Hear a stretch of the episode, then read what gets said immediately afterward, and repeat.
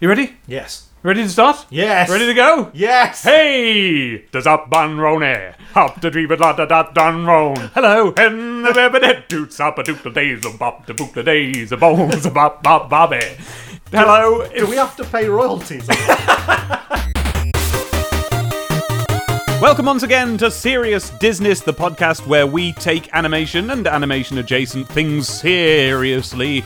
This time, as I'm sure you're aware from the title, we're talking about that Jungle Book remake, what they done. Now, regular listeners will know that due to circumstances, we often end up putting the episodes up rather a long time after we've recorded them. Uh, that is to the extreme in the case of this particular episode, which was recorded, I think, at the tail end of 2017. Now, that doesn't change our discussion of the actual film itself, but the reason I tell you is that it does change um, our predictions about what this film means for the future of the Disney Remakes franchise, uh, if franchise it can be called. So, I want you to know going in that this was recorded before we'd even seen so much as a clip of the Lion King remake. Um, that's where we are in the timeline, and that means that this discussion gets quite interesting. Um, but towards the end, particularly, in terms of the predictions that we make about the series and the ways in which we're right, but mostly the ways in which we're wrong. You'll see what I mean when you get there. Uh, some of it rather made me laugh, some of it rather made me think. Um, so yeah, I, th- this is quite, I think this is quite a good episode. Here we go, The Jungle Book. Enjoy it. Bye. Hello, it's Serious Disney, Jungle Style. yes, it is. And we're watching, we have watched Yes. Disney's The Jungle Book 2016. 2016. We should introduce ourselves Yes. again because we keep forgetting to. I'm Dave Bulmer. I'm Jahan Rana Singh. We know about cartoons. And talk about them. Yeah. So we've been watching all of the Disney remake. There isn't really a word we can call this series, Live but- action remakes. Even though live Yeah. Ah. action is really stretching it for this film in particular. and remakes is stretching it for some of the others. But yes, Yeah. whatever this series is, we've been watching those, and Yeah. this is this is a the first one that I've really liked. Yes. But um, we we then that's a surprise because we both have. I think it's fair to say that the Jungle Book, Disney's The Jungle Book, yeah. 67. sixty-seven is um, it's something that for people our age and above, Yeah. is is like in a lot of people's lives. Yeah. But I would say that me and you, particularly more than average, Yeah. have this in our lives. Yes. Yeah, this was an important one. Yeah, You know, and therefore we could have been susceptible to grumbling about a remake of it. yeah. Or, I suppose, some kind of like knee jerk Yes. positive reaction to it Yeah. just or by virtue of the fact that it's the Jungle Book, but like I feel like our reaction to this film is neither of those two Hmm. No, things. no. It was it, this film really surprised me because it didn't really remind me of the Jungle Book, the uh, animated Jungle Book. No, It, it kind of came with its own list of pros and cons, and it just Yeah. established itself to me. But um, so we're going to open the podcast this time with uh, something that is a segment that we've used in real life before, but not on a podcast, which is the Disney baggage segment. Yes. Um, when we uh, when we would watch Disney films together, um, back when we sort of started this, but in an Yeah. offline way. Um, I liked to open proceedings with a "What is your baggage with this film?" Just because it's something I'm interested in. Yeah, yeah. Disney films are films that are. I think with a lot of Disney films, the baggage is is more than fifty percent of your relationship with a film. yeah. So tell me, what is your Disney baggage with the Jungle Book? Uh the Jungle Book was definitely one of my favorites. Like it was one of the ones in my rotation of films eh, not so much a rotation, more more series of phases throughout my life of Yeah. like I would have films that I would watch over and over and over again. Some of them were Disney films, including uh, this and The Lion King. Then there was some. I think Space Jam was in there for a while. Uh, Oh. It, it, we are inevitably going to run out of Disney animated films to talk about. We're not doing Space Jam. I've never seen it though. That's the thing. I'm prepared to keep. I'm prepared to hold on to that chastity until such a time as you might want to discuss it.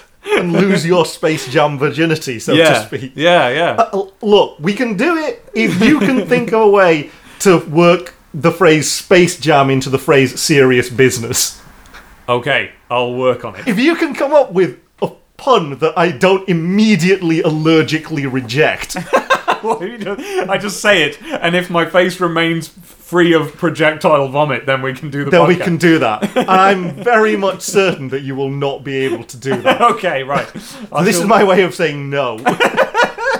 um, So anyway, anyway, the Jungle Book. Yes. yeah. Um, the Jungle Book was definitely, definitely in my rotation. Uh, it. I can't remember why. I can't remember specifically Hmm. you why. don't know your initial introduction to it. No. Because I do see my all the baggage I'm going to say in a minute Yeah. is not really to do with owning the film or watching it. Yeah. It's, it's the weird little ways in which before these things were easily available, they kind of it just just worked their way into your world. I think this was one of the ones that I had taped off TV, but Yeah. the version that I had taped off TV was very poor quality and was missing a section. Oh, which Of section? about five minutes or so, I think. It, I am firmly of the opinion that that actually enhances a film. it kind of, it does. It kind of it, it attaches a certain mystique Yes. to that one section yeah, of and the then film. because when you it, like, so mine is Santa Claus the movie. My Yeah. my bro, as you know, one of my Yes. favorite films. My brother wanted to make sure it was recording, so Yeah. he took the video out to look at it to see if it was going round and round. I see. yeah. And, uh, and as a result, we did miss a section towards the end. And still, I now have spent more years owning that film on DVD and Blu ray and what have you Yeah. than I ever did owning it on VHS. Yeah. And still, that section is like the whoa, the outlying weird bit. the forbidden section. Yeah, that makes it all really interesting. Yeah. What bit was it in the Jungle It Book? was basically everything from right after I want to be like you, Hmm. like at the at the point where like Baloo's disguise Mm-hmm. falters. Uh, it cut about there and picked up a few minutes later when Baloo and Bagheera are talking and like you know talking about the fact that he has to go back to the Yeah. man village and so forth and you know with a s- with an air of like well that whole thing didn't go very well Yeah. uh so and it's not much then. It's it is that is one of the next scenes, I think, isn't it? it is one of the next scenes, but like it did mean that for a long, non insignificant period of my fandom of the Jungle Book, yeah. fandom of the Jungle Book, Yeah. I didn't actually know how the King Louis section actually ended. Oh, because you didn't see the the. Didn't see the temple collapse, Yeah. or anything. All right, like yeah. oh, I forgot about that. so, I and that was obviously one of my favorite sections of the film. It's King Louis, yeah. Uh, yeah. um, and I didn't even know what happened with him. So it's like Why did we know why I was missing a bit of Santa? Why were you missing a bit of this program? It's beyond me. I don't know that it was not recorded on my watch. It was just Hmm. a video that you know, because obviously I have a brother who's five years older than yeah, me. and you so- couldn't have videos on watches in those days. Yeah, well, yes. um, so it presumably was recorded Oh, Oh, so for you're him. saying at it's some- sabotage? no, no. I'm, my brother will probably listen to this at some point. So I just want to make clear, Darren, that I'm not accusing you of sabotaging the Jungle Book video. I'm just saying it was probably recorded for Yeah. you because I'm now addressing this the entire rest of this podcast specifically to my brother. Yeah, well, it works So- for the for the Greens for the Vlogbrothers uh, grand experiment. So we might as well s- talk to a specific. So I so hi Andy. this one's directed at you. This is this is one for all the brothers out there. um, but yeah, so dedicated to all the siblings in the nation. whose voice was that? Uh, some child. It's all the ravers in the nation. Okay. It's a '90s sample that I heard once. Anyway, so that section of the film was missing. Don't know why it was missing. Much like the section of the podcast. that, that we're gonna cut.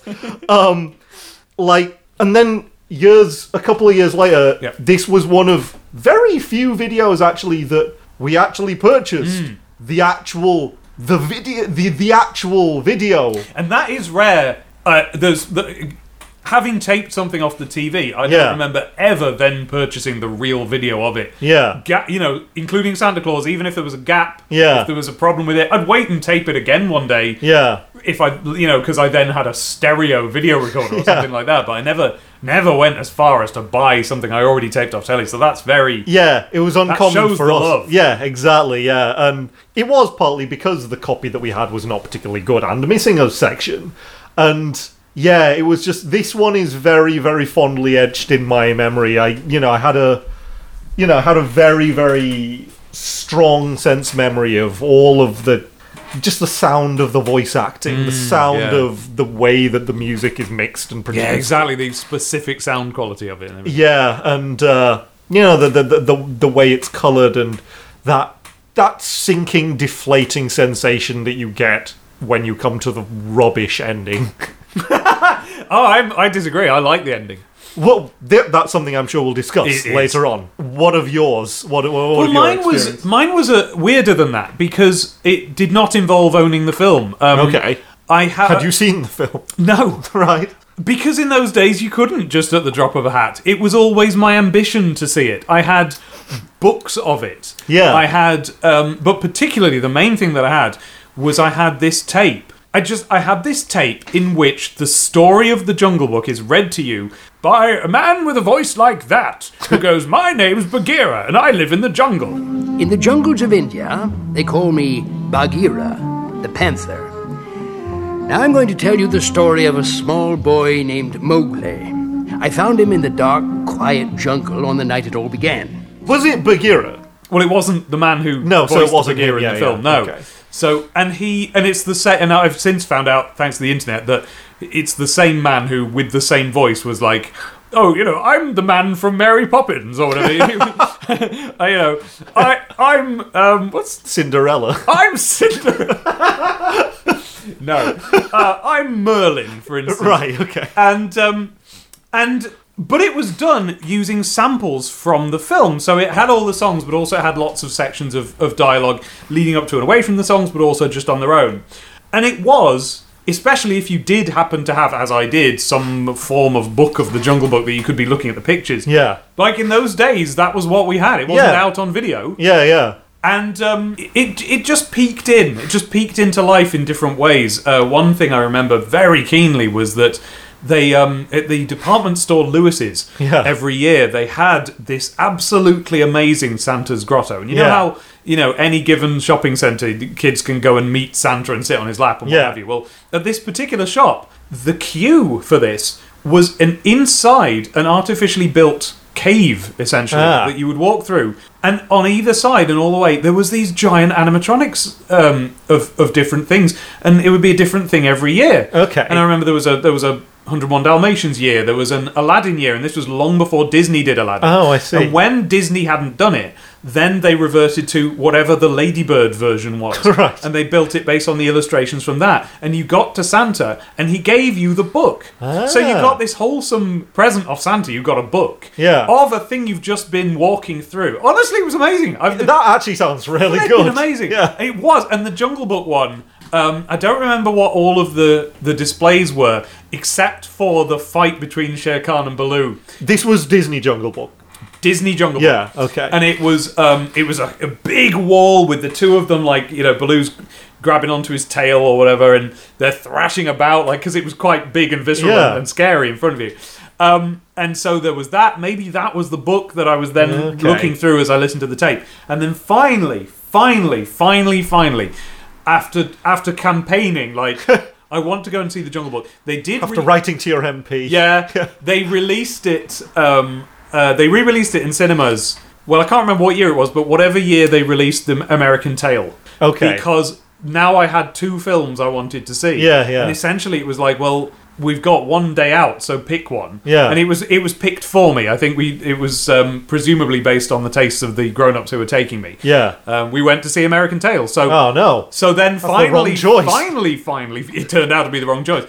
At the time, I knew no better. That's Yeah. fine. Finally, my school got a copy of it Yeah. on a reel. They invited us all back, and it was just the most exciting possible thing. Imagine this: it's night time, it's after school. You're allowed back in school. Yeah. It's, you know, primary school. I'm about six or seven. There's. Uh, you know, you're in the uh, the dinner hall, but all the seats have been made into like an auditorium. Wow. They've pulled down the, uh, the the the sort of the white pulley downy thing that they would normally use an overhead projector Yeah, to yeah. project hymn lyrics onto.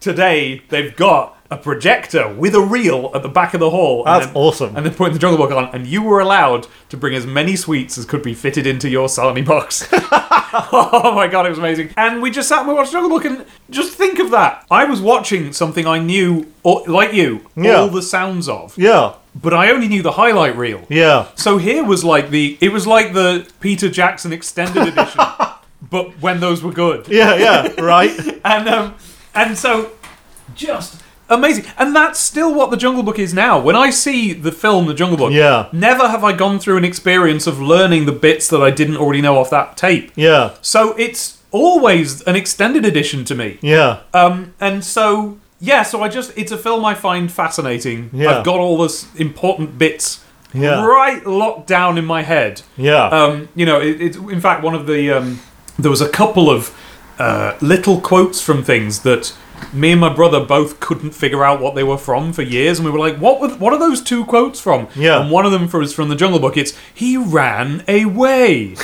which is Richard Bagheera. what was the other one? Oh, it was you don't understand. Particular ways of people saying things. Oh, that stick in what your was head. that? That's from Bed Knobs and Broomsticks. Right. It's- So does the would you say that the new film kind of functions as like uh, the s- the super special edition? The new film just it doesn't even cross over. It it's, Yeah, yeah, it's too It, different. it doesn't put its it doesn't do it's not a Beauty and the Beast where it kind Yeah. of goes okay compare me to this other film compare me to this other film At now. all times, compare Yeah. me to this other compare film. me unfavorably to this other film. I assume haven't seen it yet, but Yeah, come on. I can. ass- I have seen it. Yes, it is that.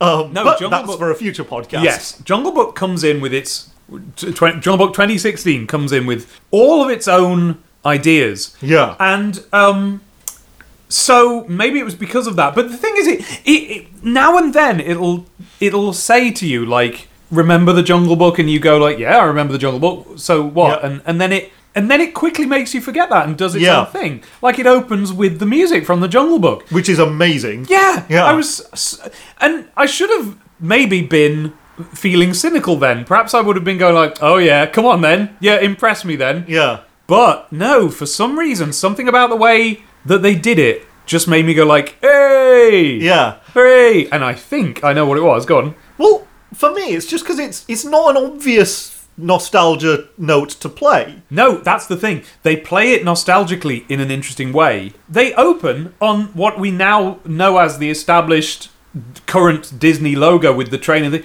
but 2D animated. Yeah. It's a 2D animated version of that. So it's like they're inviting you like they're going like, "Hey guys, Yeah. you old people, remember Disney? Remember 2D? Yeah. Well, bear with us. Yeah. And then you get the music and they're like, "Right." And Yeah. then as you pan through the jungle, it becomes real Yeah. and it j- I, something about the timing of it it's just handled right Yes, it is. It is. I mean, I suppose this is the point where we just we talk in Yeah. broad broad strokes. We liked this film. we really like this We film really liked this this, film. is good Yeah, this is. I would agree with you that this is the first of these films that is really good.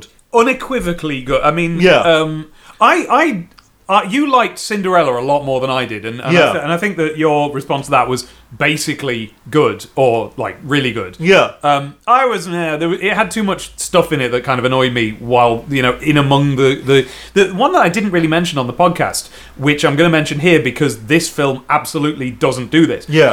is that the that Cinderella had.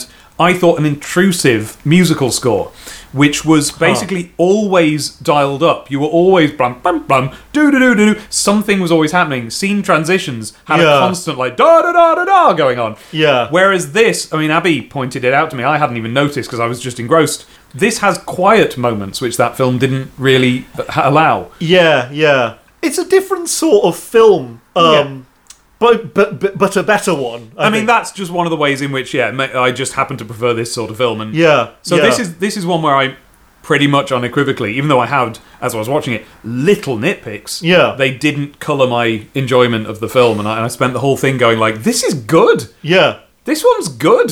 and then I watched it again. I watched it by myself, going, this is good. And then I was like, is it good enough that Abby will like it? Yeah. Because um, because Abby is a, a monster. yeah, well, yeah, as we as everyone knows, yeah, no, um, Abby, my, my wife, listeners, um, she is uh, she was an animals kid. Yeah. Do you know what I mean? Like Lion King came out at the right time for her. Yeah. She had books about the, how noble animals are. Yeah. And I was I was staying around her house uh, last Christmas. Yeah. and I, th- I, I just started leafing through a book that she had as a kid, and it was about this this uh, stag yeah, and The whole first like two paragraphs, the entire opening page was just a description of his antlers. just beating up this stack. yeah, this is the kind of book that Abby would have like Yeah. that Abby read as a as a teenager. Yeah. and so I was like. Will this stand up to that kind of scrutiny? Yeah. If I say, watch this as your 13 year old self who's just, like, who's currently into The Lion King, has just gone through the Animals of Farthingwood phase, Yeah. this, will this work? And I can confirm that it, uh, it lit her up. She absolutely, like, she, s- she sat down going, like, okay, I'll give it a chance. Yeah. And, and by the end was actually, like, laughing and crying with happiness. Excellent, excellent. That and you know, look, I like I said, I like Cinderella. Yeah. but none of the other films pre prior to this do that. No. um, or subsequent to it. Uh, yet we'll see. But is yeah i'm i'm happy to hold back on this but at some point we're going to have to say this that this is a an audition piece for the lion king isn't it yeah, it is, uh, and we'll go into Hmm. more detail on how that pans out and how it could actually potentially create problems for the lion, like in a little bit. But um, just tell me when you think it's suitable to drop this this topic in because i'm not sure when we should talk about it but we'll come to that a little bit Yeah. later when we start drilling into it a little bit. Yeah. but um, but yeah we like this we like this a lot, and I'm sure that you have left out the one thing from your reaction on both occasions to it that I'm sure you must have thought. Yeah. In that you probably wish you saw this in the cinema, yes right? yep D- i really wish i'd seen it in 3d Yeah. i do wish i'd seen it in 3d because there's just so much going on Yeah. um, there's o there's one moment in the whole of it that I can think of that's a gimmick 3D moment, which is when Baloo is sniffing him awake, so you've got this big nose in your face. Yeah. Yeah. Uh, the rest of it, I was just sitting there going like, "Oh, j- I can just see how this would would be." yeah. It. W- I can. I did see it in the Hmm. cinema in 3D, and yeah, sure worked well. Uh, one of the more impressive 3D experience Yeah. movies that they've made, and it's it's a real testament to how well it's done that it stands up outside the cinema as well as it does. Yeah. Hmm. because it it's such an experience movie. You know, it's Yes, and I've not had that. You, yeah, Yeah. you'll have you'll have had that that i- I'm there that that Yeah. immersive experience, which I haven't had. I've only seen it as a, a film. yeah, Um, and I say that that's uh, and I'm, I'm I'm speaking of that specifically because there are some films that I've seen that were a palpably different experience to watch them at home as a film in in 2D, frankly, Yeah, yeah. Or, or not on IMAX or whatever it happened Yeah. to be. And yes, I'm guessing this was one of them. Yeah, I mean, it's you know, it's it, it, there's a lot about it that you would- could compare to Avatar for that reason. In terms of yeah, it is very much one of those let us take you into a world sort of movies. Um, in all, in, in in some ways, it actually holds up better outside the cinema than Avatar does in in certain ways. It has a lot to kind of get its to get your teeth into Yeah. with it, and I think part of the reason for that is because this one it doesn't feel, this one doesn't feel opportunistically like oh what movie do we have in our back catalogue that we can turn into a uh, live action experience movie insofar as it's not that thought is not a knee jerk to them because Disney have been here before.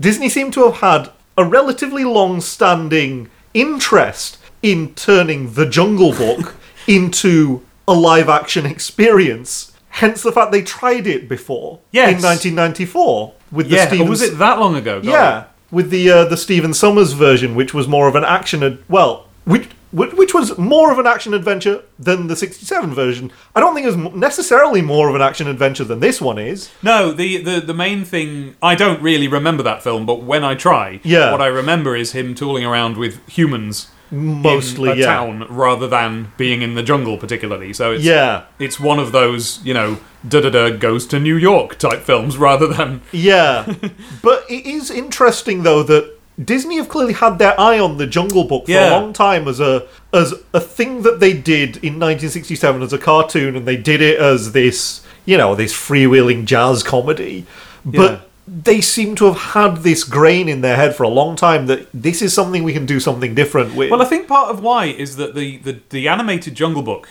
is um, it it doesn't really have much to do with the Jungle Book as much as it has to do with the sort of thing that was cool at the time when they made it. yeah, You know what I mean? The- Yeah. We we don't. It's not you you know, who cares what the story is in, in that film? It almost Yeah. isn't anything. It's it's just sketches and music videos, really. Basically, yeah. And it was it, a su- really it's kind of a surprise that it's so much of a cultural thing that it is because it's just a sort of sketch show. They're really good sketches They're good sketches. and yeah. really good music. yeah. Um, there's That's no- the that's the thing. Yeah, part of what makes the, that Jungle Book work is that they, f- frankly, they cast it right. I mean, Yeah. if you've uh, seen the thing about the um, the Shermans talking about I want to be like you, and what they were writing was basically like shooby dooby doo, sheeby deeby dee. Yeah. and they were they were just writing like the squarest equivalent of jazz. Yeah. and then in come these two guys who go like. No, no, no, no, no. yes.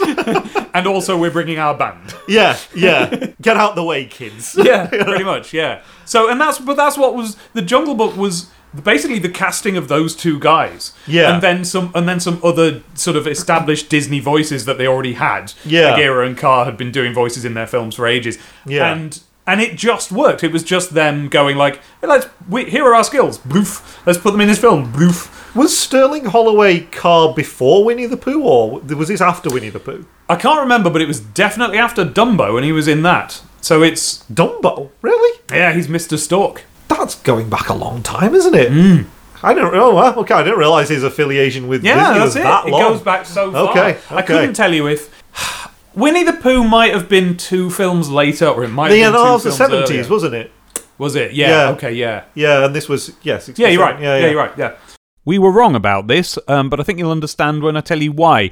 Um, the Winnie the Pooh, the, the many adventures of Winnie the Pooh, is sort of what is thought of as the original Disney Winnie the Pooh, um, but it is made out of three short theatrical cartoon shorts that you know the, of the sort that go on before full-length films um, which they had already made so the date given for the many adventures of winnie the pooh online and generally is the 70s like late 70s so i assumed that the shorts because i did know that there was shorts originally but i assumed that they came out you know at around the same time and it's just sort of latterly that we think of it as a stitched together film but no actually the shorts came out like 10 years earlier but that still puts them at almost exactly the same time as the Jungle Book came out. And I've just looked it up, and the first of the Winnie the Pooh shorts was the year before the Jungle Book, and the second was the year after the Jungle Book, I think. So we're looking at more or less the same time, and it's difficult to pin down like exactly what would have been recorded first or cast first or whatever. But yeah, technically, Sterling Holloway played Winnie the Pooh before he played Carr, just if we go by release dates. Okay, but yeah, I mean, this is probably what got him that, that gig. yeah, I mean, they're not, I mean, it's not like they're similar characters. No, but I mean, But, uh, But but he'd been so popular. I mean, look at how how hard they worked to, to, to keep Baloo on staff after that. Like, not, yeah, like, and I that's mean true, yeah. Baloo, the Yeah, character. yeah, including many of his animations. Yeah.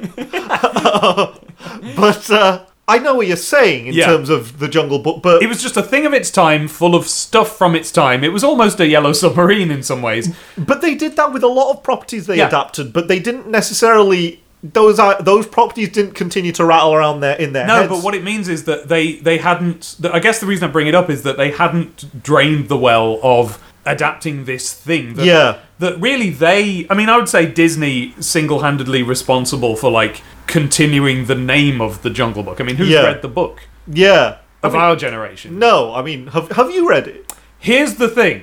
Now I have. Yeah. This film is the thing in my whole life Yeah. that has got me to read the Jungle Book. Okay. So I've read it. I've I, it, as revision for this podcast. Yeah, I've read okay. the Jungle Book. Asterisk. I got about halfway through. Yeah. And at that point, I'm like, yeah, all right, got it. yeah, I got it. Like It's not li- riveting, but it's life lessons, colonialism. I get it. but it's not what I thought it was. It's not the the the sort of the t- tedious wrestling oneself through the drudgery of reading something old and boring that I thought it would be. Yeah, yeah. I, I quite enjoyed it. Yeah, and yeah. I don't think that would be the case if I hadn't seen this film yeah. because have you read it? No. No, so much of this film comes from it. Yeah. Yeah. I was really surprised, and we'll talk about that later as we get into the actual contents of the film. yeah. But yeah, um, it, the Disney film is nothing related The to it. 67. Sorry, the Yeah, yeah, 67 yeah. Disney film has nothing to do with the book apart from the names of some characters, really.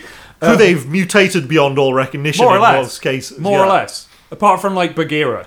Yeah. That's pretty much that's it. Yeah. Yeah. Um, Like I, I'm, I'm to understand And Mowgli. and Mowgli, yeah. But I'm, I mean, I'm to understand that what they do with like Car and and Hathi is like you know tantamount to like character assassination. Well, the main one is Baloo, who is Okay. who is the wise old sage who Yeah, teaches, who yeah. raises and teaches the wolves the law of the jungle. yeah, yeah. Um, it's what an inspired idea to recast him as Phil Harris, and not just like, uh, oh, what if we get Phil Harris to play? They just recast him as Phil Harris. yeah. What if Baloo is is Phil Harris? Yeah, and that was one of the big one of the big questions that I had is now that that's what Baloo is, and we all know Baloo because they kept him alive throughout our childhoods. Yeah. by having him star in stuff. Yes. How do you recast Baloo? Yeah. It's by doing the same thing. It's by going like, okay, we, there's no point making someone try and be like Phil Harris, so now we're going to have Bill Murray be a bear. Yes. And it'll- Exactly. It'll, just be him, and it's it's, it's great Because I mean, they tried that already when they. ma- I mean, look, admittedly, not with their full strength and effort, but when they made, you know, the Jungle Book two, which they had the Oh, yes. audacity to actually put in the cinema for a little while, um, they they had brought John Goodman in, Yes. but to be Phil Harris, Yeah. and Yeah. who knows, maybe in a high quality production, he could have actually Yeah. pulled that off. Like, I can imagine a version of this film where Baloo is John Goodman. Oh, yeah, yeah, yeah, and definitely. It would probably work perfectly You well. Oh, should- absolutely, yeah. but I think I prefer doing it a l- doing a newer approach. Yeah. uh, and that works. But honestly, like like I say, there's a lot about this film that that is new, but the the idea of turning the Jungle Book into into something real Hmm. is something that they've clearly been really trying for a while. And like, like honestly, I think that you, you can go back to that '94 film, which again I barely have any memory of yeah, at same. all. Even though we owned the actual video of it. Oh really? Yeah, I think, oh wow. I think it okay. got I think it got watched once. Yeah, yeah, I can't even remember it, like disliking it. I just remember having ha- nothing going in. yeah, yeah, yeah. It's one of those. It is Yeah. one of those. Uh, but like in a lot of ways, I kind of you kind of have to go back and look at that film as one of the origin points of what we're doing now at all. You know, Yeah. with the, with these live action Yeah. remakes and stuff like that. Like, I mean, correct me if I'm wrong. Have they? a- Have were there were there any before that? Like where they Let's literally just think. revisited uh, something they already did as a cartoon Yeah. and said like let's do the real version of that No, not that I can think of. because like dalmatians and stuff that, was, much later, Yeah. Can you think of any, listener? If you can, then why not tell us them at uh, at SeriousDisness on Twitter or SeriousDisness at gmail.com is probably our email address, isn't it? i can't remember them doing anything earlier than that No, I don't think they did. i mean edit a correction in if we if- Yeah, if, yeah. You, if you think of anything but like that's clearly where where someone in disney got this the germ of this idea of like you know there might be something that we can bring Yeah. to these properties that we've already adapted and adapted in a way that's like it's not necessarily a definitive adaptation of that piece of material, but it there's a sense that it's culturally definitive. There's a sense that like look, we the Walt Disney Company have put as much of a spin on the Jungle Book Yeah. as we the Walt Disney Company are ever going to do, but yet and Yeah. yet there's still this temptation to go back and do something else with it. Yeah. And like that's something else that I think comes back to all of this stuff that they keep wanting to try and do is to bring that sense of like because people people always ask especially recently now they're remaking literally everything Yeah. what's the point Yeah. what what what does it bring to these classic old cartoons to s- do them with real people or cgi that looks Yeah. like real people and real things and the answer is tangibility the answer is yeah but it's real now Yeah. and that automatically is a different thing and that Yeah. automatically is a thing that it transports you in a different way Yeah. and obviously previous versions didn't they, they didn't quite do that they didn't you know like the, the 94 jungle book it's you know it, it's too forgettable and it's too not the disney jungle book Yeah. to register And then, do you know, I've just realised that in that film, I do not remember the presence of a Baloo or, or any animal Yeah. character. So they were there Oh, well, were they? But- Were- I'm assuming that they were just live action animals, and Yeah. then the reason that they, you know, they just quickly transported them into a human world because they couldn't make those animals talk or whatever. or So- do anything Yeah. really without tremendous cruelty. Yeah.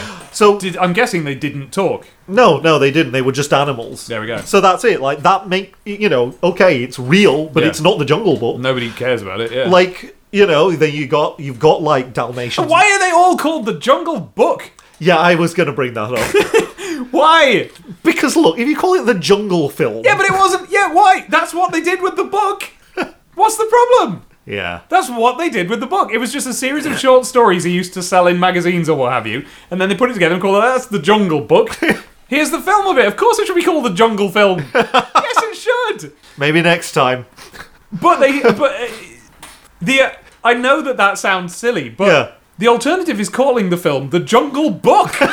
But I mean- That only makes sense to us because we've grown up in a world where there was always a film called that. The Jungle Book is the name of a film Well, look though, I think the Disney films get away with that better than most because they have a because physical they book. can uh, open up the book. Yeah. and I I loved Yeah. that they really faithfully recreated the Jungle Book book. it's the in this same one. book. Yeah. What? What? It's the book. What? it is the old book that they brought out of the vault. Oh my god. And the reason they, one of the main reasons they did that is Yeah. because John Favreau, the director, Yeah. he specifically had an unscratched itch about the fact that in the 67 film, it opens at the beginning of the film oh. and never comes back to it Oh. and never closes. So Yeah. he closed this film by closing the book. Oh, that's the same great. book. Oh, that's great. So that's lovely. That's so good. So many points earned with that. yeah. but I'm, oh, I'm starting to think I quite like John Favreau. But uh, yeah, the, the point I was making Yeah. before was like, like I said, 994 Jungle Book, it's not the Jungle Book. yeah. Stuff like Dalmatians and whatever, it's not. That was too cartoonish. You don't necessarily feel like you're in real life with those films. Mm. Yeah. Mm-hmm. Stuff like Maleficent, it's too. Uh, th- uh, like, you know, Alice in Wonderland, nothing like the Disney version. Yep. Maleficent, too divorced. Yep. Cinderella, real, but who wants to live in Cinderella? you know, it's it's not a vivid world. Yeah. Mm. The Jungle Book. Th- this is the first time they did it. I think this Yeah. is the first time where it's like, w- remember a classic Disney film? What if it was real Yeah. and you could go into it and Yes. live in it, live in Yes. what it and see what it would really look like with your human eyes? Yeah, and this is part of um, I I think the way in which when you're a kid you connect with Disney films. I don't know if you I, I, uh, tell me if this wasn't your experience, Hmm. but certainly to me, they felt so much longer than they were Yeah. purely because we were children and time lasted longer somehow. Yeah. And so I was never ever watching a film for what happens in the film, I, a Disney Yeah. film particularly. I just wanted to be there. Yeah. So to me, Aladdin was a place I could be, and Little Mermaid Yeah. was a place, and Lion King, and and the Jungle Book. One of the ways in which it works as a film, because it kind of on paper doesn't work as a film. Yeah. Like we were talking about, it's just sketches and stuff Yeah. but it does do quite a good job of giving you this jungle to be in for Yeah. a while. And that actually, the format helps with that because you're Yeah. like, now we're in the jungle with these people, with these people, with these characters. We're just, we're just here. Yeah. It doesn't matter what's happening. N- These days, it does matter what's happening. But this film completely, like, d- much more than the 67 film did Yeah. it makes this jungle for you to live in, and it Yeah. makes it, and it does feel real, and it does feel robust, and it's- Yeah. it's so much more, and it kind of exposes the old version for like the. The, the sort of it's just backgrounds of grass and trees whereas here you've got you know that shot of the giant waterfall that he's walking past and all Yeah. this stuff that it's hu- it's huge in this Yeah. film. and here again is one of the many ways in which this is a audition for and advertisement for the upcoming Lion King adaptation Absolutely. and I wonder if that is the point of why they made this film. Is this a let's just see if we can do the Lion King Yeah. in, a, in a s- way that's in, in safe mode that Yeah. doesn't, doesn't matter if we screw it up? In a sense, yeah, because I mean, the Jungle Book's important, but The Lion King is a crown jewel. Yeah, that has to be perfect. Yeah, Otherwise, this whole enterprise has been nonsense. yeah. And if this is an audition for that, then yeah, Yeah. Hmm. It, it's a very, s- well, I mean, obviously, but it is a very successful one because, yeah, like I said, this, it's, a, su- you know, it's a successful audition for that, but like I say, it is a final payoff of the concept that they've been trying to pursue for 20 years of like, what if one of our films could be a real place? Yeah. I mean, I'm honestly, I say 20 years. Disneyland's Disneyland, been, been yeah. real longer than that. Yeah. And like this feel it feels important in that sense. It like feels like the realization of a dream that Disney have had of like Yeah. yeah, but what if what if it was all real and and we and you not only that it was real, but you didn't lose anything by it being real. Yeah. Like it's as realistic as anything that you could see in real life, but it's also the Disney version of that thing. Yeah. Um, and this pulls that off, and that, that that's why I think that opening is so important. It's Yeah. not just a bit of fan service; it's a mission statement. Yeah. it is. Here is here is the logo from you know, like obviously it's a spruced up version of it. It's, it, it is the logo done 1960s style. Look, it's the logo that you would have seen before before watching The Jungle Book in 1967. But now we're pulling in, we're pulling Mm. into it in 3D Yeah. and like going from that logo into the real jungle. Yeah. The- was did they do that by the way? Was the logo 2D up until the jungle Um, pull or I don't think it was, but I I don't remember. I don't remember Yeah, well yeah. enough. But the- Um, yeah, but the way that the camera moves backwards and the jungle just sort of comes in from the sides is yeah. and in, it, it's kind of mirrored in a similar style to they do when they do uh, Trust in Me in the credits at the end in that sort Yeah. of- that that Bond theme version of Just in Yeah, Trust in Me yeah, that they have. Um, it's a lovely. It's just great. It's lovely. Yeah, and like if if this was something they could do more often, this idea of like it's it is the Disney classic you remember, but real now. Um, that strikes me as like something I'm that appeals. Yeah. Something that I can see why they would be doing that. Um, obviously, it's not going to work brilliantly every time because clearly, uh, Beauty and the Beast is another attempt to do the same thing, and I thought that was a lot less successful. Yeah. But to me, this is a proof of concept that that works and that makes sense. You It's, can it's like they're do it. It's like they're adjusting the formula, isn't it? They they Yeah. did Jungle Book was like, uh, well, how about we do a new adaptation of the same book, but we make sure that it feels like it comes from the same place as the last one. Beauty and the Beast was literally, what if we do just film the whole thing, almost shot for shot, but, but live action. Didn't really that you know? I, I mean, I'm, I think it did phenomenally well, and I think oh, it that's- did. Yeah, it was a and, uh, yeah. massive success. And I, there, there is a, there are a lot of people who enjoyed it, but yeah, from critics, I've heard nothing but bad. I mean, it was. I mean, it was it was well reviewed, but sort of like sort of three out of five kind of thing. Whereas this one got very very enthusiastic Hmm. Yeah. reviews. clearly there's less of a point le- less of a call for the live action beauty and the beast where that is just here's the thing again here's the film again Yeah, this is a this is a new thing and and and they can and they've they can adjust for that they've tried this they've tried that they'll Yeah. mix it up for lion king and do a bit of each yeah. The thing that makes this one work is that like they realize that in order to make that reality, you know, that that realization of the Jungle Book Yeah. or of a Disney film in general into something that that resonates, you can't you can't just film the same thing again because like Yeah. the things that happen like it doesn't matter how photorealistic you make it, the things that happen in those films are cartoonish. Yeah. So that's yeah why they were, that was in their era when they were really really leaning into that they were making cartoons like Yeah. and that was almost a new change like when they started snow white half of that could have been live action Yeah. um, half of it is cartoon. So they, they got the formula just right, and that's kind of what the secret to that is. But by the time of the Jungle Book, which is around the same time as things like Sword in the Stone, Yeah. they're just they're just doing silly cartoons. it's antics. Yeah. Like most of those Disney films of those eras are just antics. Yes, and which I say with deep fondness for anyone listening who thinks Yeah. that I was criticizing them. Then No, I'm not at all. I love those films, but um, that's it's it's just a, it's something that there's no point in replicating now. Because if you do, what you get is something like uh, the 101 Dalmatians film, which Yeah. feels like a live action cartoon in that sort of artificial Hmm. sort of way, like we're just putting on costumes and acting out of cartoon Yeah. sort of way. Um, now, Beauty and the Beast doesn't necessarily feel like that, but that's because Beauty and the Beast is made in a very. It, w- the original Beauty and the Beast Well, that's it. is made that in a by very then different they'd way. gone back to making sort of films Yeah, exactly. with animation. Whereas The Jungle Book was very much an antics, a cartoon Yeah. film.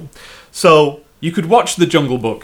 I i they they could show it in sections, you know. yeah, yeah. Like, they um, could cut it up into Merry Melodies yeah, cartoons. Uh, yeah.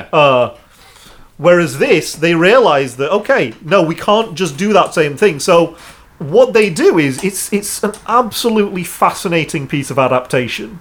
I find because they've taken all of the basic building blocks of the Disney Jungle Book, Yeah. specifically, Yeah. looked at them and tried to find a way. How can we reverse engineer this into something that feels real? And what the the easiest way to kind of like the easiest way to kind of immerse a child in the world of the Jungle Book back then was by having it be some cartoon antics. Yeah. Now it's by turning it into something more of a like an action adventure, a Star Wars type story, a Mm-hmm. Yeah. coming of age story, um, something with the same characters, the same themes, the same feeling, but with gravitas, with with Yeah. with resonance, and and a, and a really nice form of gravitas and resonance because there's a lot of things coming out that try and fake gravitas or that or that, or that just get the formula wrong. Yeah. This does. it's not the gravitas. gritty reboot. That's it. Yeah. This does gravitas with a friendly feel to it somehow. That's the thing. Because, like I said, they're taking pieces of the Disney Jungle Book. Yeah. The Disney Jungle Book is an is is an inherently friendly yeah. jazzy, funny property. Uh, and obviously that's dialed down, but it's not removed. You know, No. this is not Batman v Superman. like, it's it retains that, but it grounds it all. Uh, and what it grounds it in is stuff that's really intelligently borrowed from other sources. Some of it is borrowed from just like I say, the standard playbook of how you make a film like that. You know, from Yeah. Star Wars downwards. Yeah. Some of it is from, like, you know, like as you say, and you know, we can go into this in a little set in, in a second. b- Uh, taken wholesale from the Jungle Book, Yeah. Rudyard Kipling's Yeah. The Jungle Book, which is a very smart move, obviously. Yeah. Hmm. Now the conclusion to this film is completely different Yeah. to what Kipling. Kipling's conclusion was, and to what the 67 one is, but we'll come to that later We will. but I do think it was a really, really wise idea to s- to bring in those building blocks of the actual Rudyard Kipling Yeah. to sort of start shoring this back up into something that can be described as a functional three act Yes, and- story. And, yes, and what's interesting about that is that the the book isn't f- a functional three act story. It's a- No. it's actually more like the the cartoon film in that Yeah. it's a series of small sketches about stuff happening. So it's interesting that they managed to pick basically mostly the first one because that's got the framing device of coming back with fire to threaten Shere Khan. That's the first story yeah, that's and that's the story they they use for this film and then um you know they just sort of pick bits out of the other stories essentially that the disney film did yeah. um but with reference to the stories to ground them Yeah, yeah, and like you know, some of the characters taken a bit more back to their you know saner versions from, Yes. from the book. I mean, most notably the elephants, who uh, Yeah. sort of Oh. restored in stature to oh i love the elephants in this they're almost like sort of like jungle gods or something. they're creator gods of the jungle Yeah. yeah yeah and I believe that's cl- much closer to what they were in. I, haven't don't got to them No, in the yeah, yeah. I was about to ask yeah, that. no, i haven't got that yet but I am to understand Right. that that is much close to what they are in the books. They take a huge amount from from the book in Mm-hmm. that regard, and like we can touch on the themes of it in more depth in a little bit. Uh-huh. I think this would be a good point though to bring up one of the other main touchstones that this draws upon extensively to form itself into a kind of a something that's a bit more akin to a you know a, a forward driving adventure coming of age sort of narrative Yeah. clearly clearly what disney may have done in looking at this was like right we need a sort of story it's it's like set in among animals like it's about like a young a, y- a heroic young cub cub, sort of character and like you know they're they you know maybe they're like deprived of their parental figure in some way and and then there's someone out to, you know some kind of like large cat kind of creature is out to get them and so you know they, they need to sort of find their place while being sort of tempted by you know like someone who's who, who's going to sing them a catchy song about how they About should how- how they should take it easy in their life a little bit. And, and do we have any films like that that we could just basically take the entire template of and drop onto this film? uh, and turns out they did. And in Yeah. doing so, maybe have, have they written themselves into a little bit Yeah. of a corner now? Yeah, there are a lot of. The, if you wonder how the live action Lion King is going to do certain scenes, Yeah. just watch them in this. Yeah. Right. Because Um, there's a lot of scenes. right that- down to the stampede. The Stampede Yeah. is from the book. Yeah, and I the know. Lion King nicked it from there. I was surprised to find this. It's how Shere Khan dies. They actually, Yeah, yeah, they that's true. actually orchestrate an, a stampede to happen in the way they do in the Lion King. Yeah. down come the buffalo. They Yeah. go down the little ravine, and Shere Khan is trampled to death. Right. And then Mowgli just sort of nonchalantly skins him while having a chat to somebody else. um, yeah, so that as I was watching it, yeah, I was going like, okay, I, I guess if we're just doing this, like, th- I think that was when I first started thinking, like, is this a nod? Are you going like, wait, we're gonna do this but bigger in a few years, or or, Yeah. or what? But then as more of them came in, like that final shot of Shere Khan falling off the off the, the branch Yeah. into the fire looks a lot like sort of well a couple of bits but particularly you know Mufasa falling into the ravine Yeah. um, and there was another one as well. I can't remember now. What else was there? I don't know, but there was another shot as well that. that There's quite a bit. They borrow Yeah. quite a lot of architecture from yeah, the Lion King. this is this film is speaking directly to the kids who really responded to the imagery in Mm. the Lion King. yeah. But now they've got to do it again, and somehow they've they, they've done it. Yeah, and when we say they, we mean the same director. Same director, yeah. Like- Which is what for the first after watching this film, finally, finally, I'm Yeah. looking forward to the remake of The Lion King. Yeah. Until then, I was not. I wasn't like, oh, I hate this. I don't want it to happen. But Yeah. I was like, I probably won't bother watching it. Yeah. I'm desperate to watch it now. Yeah. It's gonna be great. Yeah. It may also just be this again. though. Yeah. Which would be all right. Yeah. Um, I do think that a lot. I think that a lot of the uh, the the sort of the DNA of this film was them going. Let's see if we can do the Lion King, and that goes for the visuals. It goes for the just the basic premise of can we make uh, uh, CG realistic looking animals not look horrible yeah.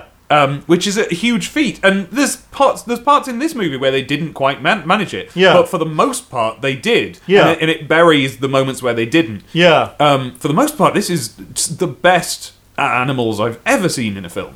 Yeah, and frankly, I think some of the kind of, I think some of the they actually end up playing into the inherent weirdness of having photorealistic animals Yeah. talk, just just for the sake of, like I say, for the sake of making it feel real. Uh-huh. Like they don't have they don't have the animals emote in a human manner That's exactly that much. That is exactly where the skill is. I think that I, I, I when I started watching the film, and then again, Abby had the same thing. We went. Our first response was, "Hmm, "I wish they'd move the mouths a bit more." Yeah. because the first few characters that you see talking are wolves, and they And Bagheera. and Bagheera, and they al- almost just sort of move the outside of their bottom lip to talk. yeah, And you go like, "Ugh, I could do with a bit more movement than that. yeah, But then you remember the times when you've seen more movement than that in previous films Yeah. where essentially they try and make a relatively realistic CG animal or even a real animal that they're touching up with CG Yeah. do a face. Uh, Yeah. a- a, a character facial reaction shot yeah, and it always looks horrible. And Yeah. I think that the closest they got to that in this film was some shots with Baloo, and those are to me the least successful moments of like because he's the one who emotes most like a human. most like Bill Murray. Well, yeah, Bill Murray specifically. They kind of make a sort of Bill Murray bear face on him, and yeah, and it, and there are moments where he's the only one where I was ever like, mm, "There's a CG animal," Yeah, yeah. um, even though I broadly liked what they did with Baloo, and and, Yeah. and I'm really only talking about certain moments. Uh, it was all on his face that I noticed what was going on. The rest of it was it just looked real. I think if in The Lion King they could probably get away with making them a little bit more cartoonish insofar as Mm-hmm. Yeah. l- making them emote human style Yeah. more than this. Because, like, I think you can do that. You can do that and do it well if that's the look you're committing to. Like, you know, l- like y- they've had so they've had a huge amount of success and acclaim and s- with the Paddington movies, Mm-hmm. where he is very photorealistic, right down to sort of you know brown bear type eyes. Yeah. But but he expresses himself visually in terms of his facial expressions and so forth in you know a readable human sort of way and Mm. And, that's it, and it's not, it isn't creepy or anything because I haven't seen those. oh yeah um But what I have seen is the trailer, which is one of the examples of a horrible looking one that I'm thinking of. But I know that they picked really bad shots for the trailer. yeah they did they did Yeah. and um yeah no when you're watching the film no Yeah. he's a very kind of like engaging likable presence and it works the uh, the style of animation they use for him works but it's with the it is with the kind of intention of like there's a larger than life sen- like sense to everything about the visuals of Paddington Yeah. uh, Whereas this film, very specifically, any aspect of it that's larger than life is in the background. It's Hmm. it is larger than life, often literally in some cases. A lot of these animals are scaled up, um, but it's done to feel real. Yeah. It- it's done to feel like if there was a panther in front of you and it was talking to you in Ben Kingsley's voice, this is exactly what it would look like. This isn't the cartoon version of that. Yeah. It isn't even the CGI cartoon version Yeah. of that, like Paddington is. This is what that would look like Yeah. with the Lion King, because there is not a human to put in there with that, I think you could afford to have them be a little bit more That's a good point. humanly Yes, expressive. because you won't have that that sort of point of reference. There'll be nothing real to, to compare to. no. Yeah. So you're right. they could do they could do that, and frankly, I think they would have to do that for an entire film where our main characters are all talking lions. Yes, I yes, it's very now b- with this film. I and I said this at the end of the previous podcast. Before I saw it, I found it very difficult to imagine it possibly working and looking good. Yeah. because I was just picturing things I've already seen. So when I imagine the Lion King, frankly, all I'm thinking of is Aslan. And I can't get o- I can't get away from that. Yeah, and yeah. I'm and I'm talking about like a mix between like movie Aslan and BBC Aslan. I'm thinking Right, of these, okay, yeah. I'm thinking of these quite like not really moving faces, Yeah. but shaking about a bit, and and obviously it's going to be a mu much better than that. Yeah. But there's but that is because there'll be a long journey they need to go down to find the balance to, Yeah. to make it not just there's there's there's convincing Yeah. and then there's palatable and somewhere i- in between those is what they'll have to do. They found it here though. They found it here. Yeah. Oh. uh, they absolutely found there's it. here. room for improvement, but they found it. absolutely and i suppose this is a also a good opportunity to spin off into the br- a broader discussion Yeah. about like the fact that this is one of the most technically impressive films anyone has ever made Yeah. like in terms of in terms of the fact that there's no jungle Yeah, it's there's never a moment, is there, where you No. don't, where you don't believe in what you're seeing. And there's several moments where you go like, why did these idiots not just film in a jungle? And then you realise it's because you can't zip the camera around, you can't. you not just Do the that stuff. you can't this gives them complete control Yeah. over everything Yeah, there is no jungle that this no would be. they don't yeah exactly they you know they can they can decide the geography Yeah. they can decide the weather Yeah. if they need to have Yeah. if they need to have a temple that just collapses they can design it exactly according to their specification and crumble it exactly how they want it to be if they want a drought there's a drought you know what i mean Yeah. like but it's so real That was it. That was the other shot. It was where um, Shere Khan has basically like taken residence on Pride Rock, and there's pride rock Yeah, and the vultures are picking at some gross stuff, and they look just like the hyenas in in that scene. yeah yeah yeah they do don't they um so th- i mean yeah there'll be challenges Yeah. um Anyway, sorry. But Interrupted um, there. yeah, well, it's- how- look, I'd love to see Pride Rock recreated with this, this, this engine or whatever it is. yeah. you know, Well, that's what you're going to see. I mean, of course. I they're know, doing that. but I'm really looking forward to seeing the real Pride Rock. That Yeah. that is that's what they're going for with these live action Yeah. remakes. That like to date hasn't quite worked. Like you know, we've we've talked about this before, like privately, but like it's sort of.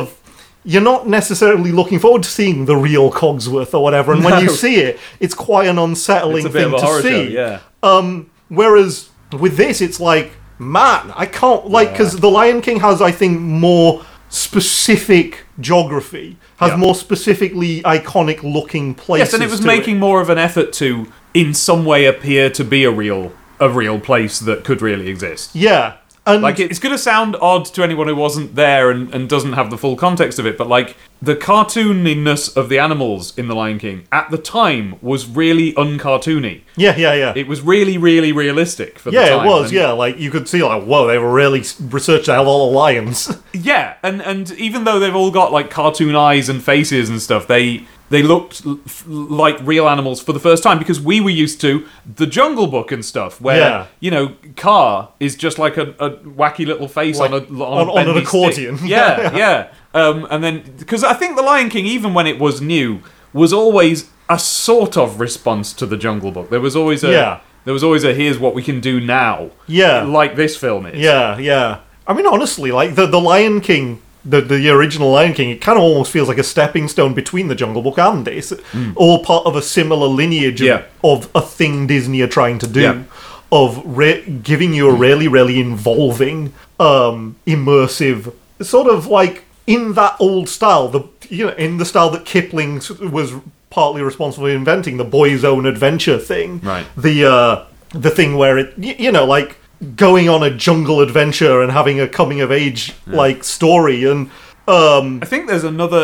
Had it gone, had it gone better, and Hmm. had they done better, I think Dinosaur was supposed to be. yes yes i agree i agree that that was one of that was an attempt Yeah. to be one of those it just wasn't very good It just wasn't good enough. Uh, but yeah l- honestly i do think that's that is a that that is a good reference point to bring up as a in part of that Well, especially lineage. for this film because that's the film where they probably learned that if we do this again, we need to make the jungle ourselves. yeah Because that was because the did they use real backgrounds for It was that? a real jungle in the Right. or, or jungle. It was a real. It was all real backgrounds. okay And that was one of the successes of that film. There's nothing wrong with the backgrounds in that film. Yeah, And- yeah. and including the way that they maybe well, I haven't seen it in a while, but I don't remember there being a great problem with the way the CG characters fitted into the background no and they had they did a lot of tricks to make them fit in very well. So like when you have a little uh, you have a little dinosaur running along a quite thin branch over a over a bit of water. yeah In real life, they had someone wiggling the branch at the end, so that Right, it, it okay, bounces with its footsteps. And in the film, it just looks like it bounces on its footsteps. Yeah, that yeah. stuff was good. So that was a stepping stone to the the Disney now that can the, st- the state of the art of this sort of film now. Yeah. it's just culturally we don't care about it as one of those stepping stones. Yeah, true. But I mean, we care about the results that it yields here. Yeah. Because, like I said, it's astonishing to look at. Like you can you can stare at that film uh, in with n- no other thought in your head, but this is not a real jungle. Yeah. And you will never see anything that, Yeah. that confirms that. yeah, and I and I kind of did that on this on my second watch through. I was I was very very keenly looking for stuff, and it's just I've never seen. Well, it, it just it, honestly, it, we know that they can quote do anything with CG, Yeah. but it boggles the mind that artists made the leaves and rocks and stuff. Like Yeah. people made them. Yeah. And it's not, and it's not just people. Like it's not just oh, that's the state of that's your films are that good now. It's like no, people. Yeah, I know. Made them. People who themselves. deserve massive props. Yeah. Like Yeah, th- this they, isn't they just made the massive props in this film. exactly.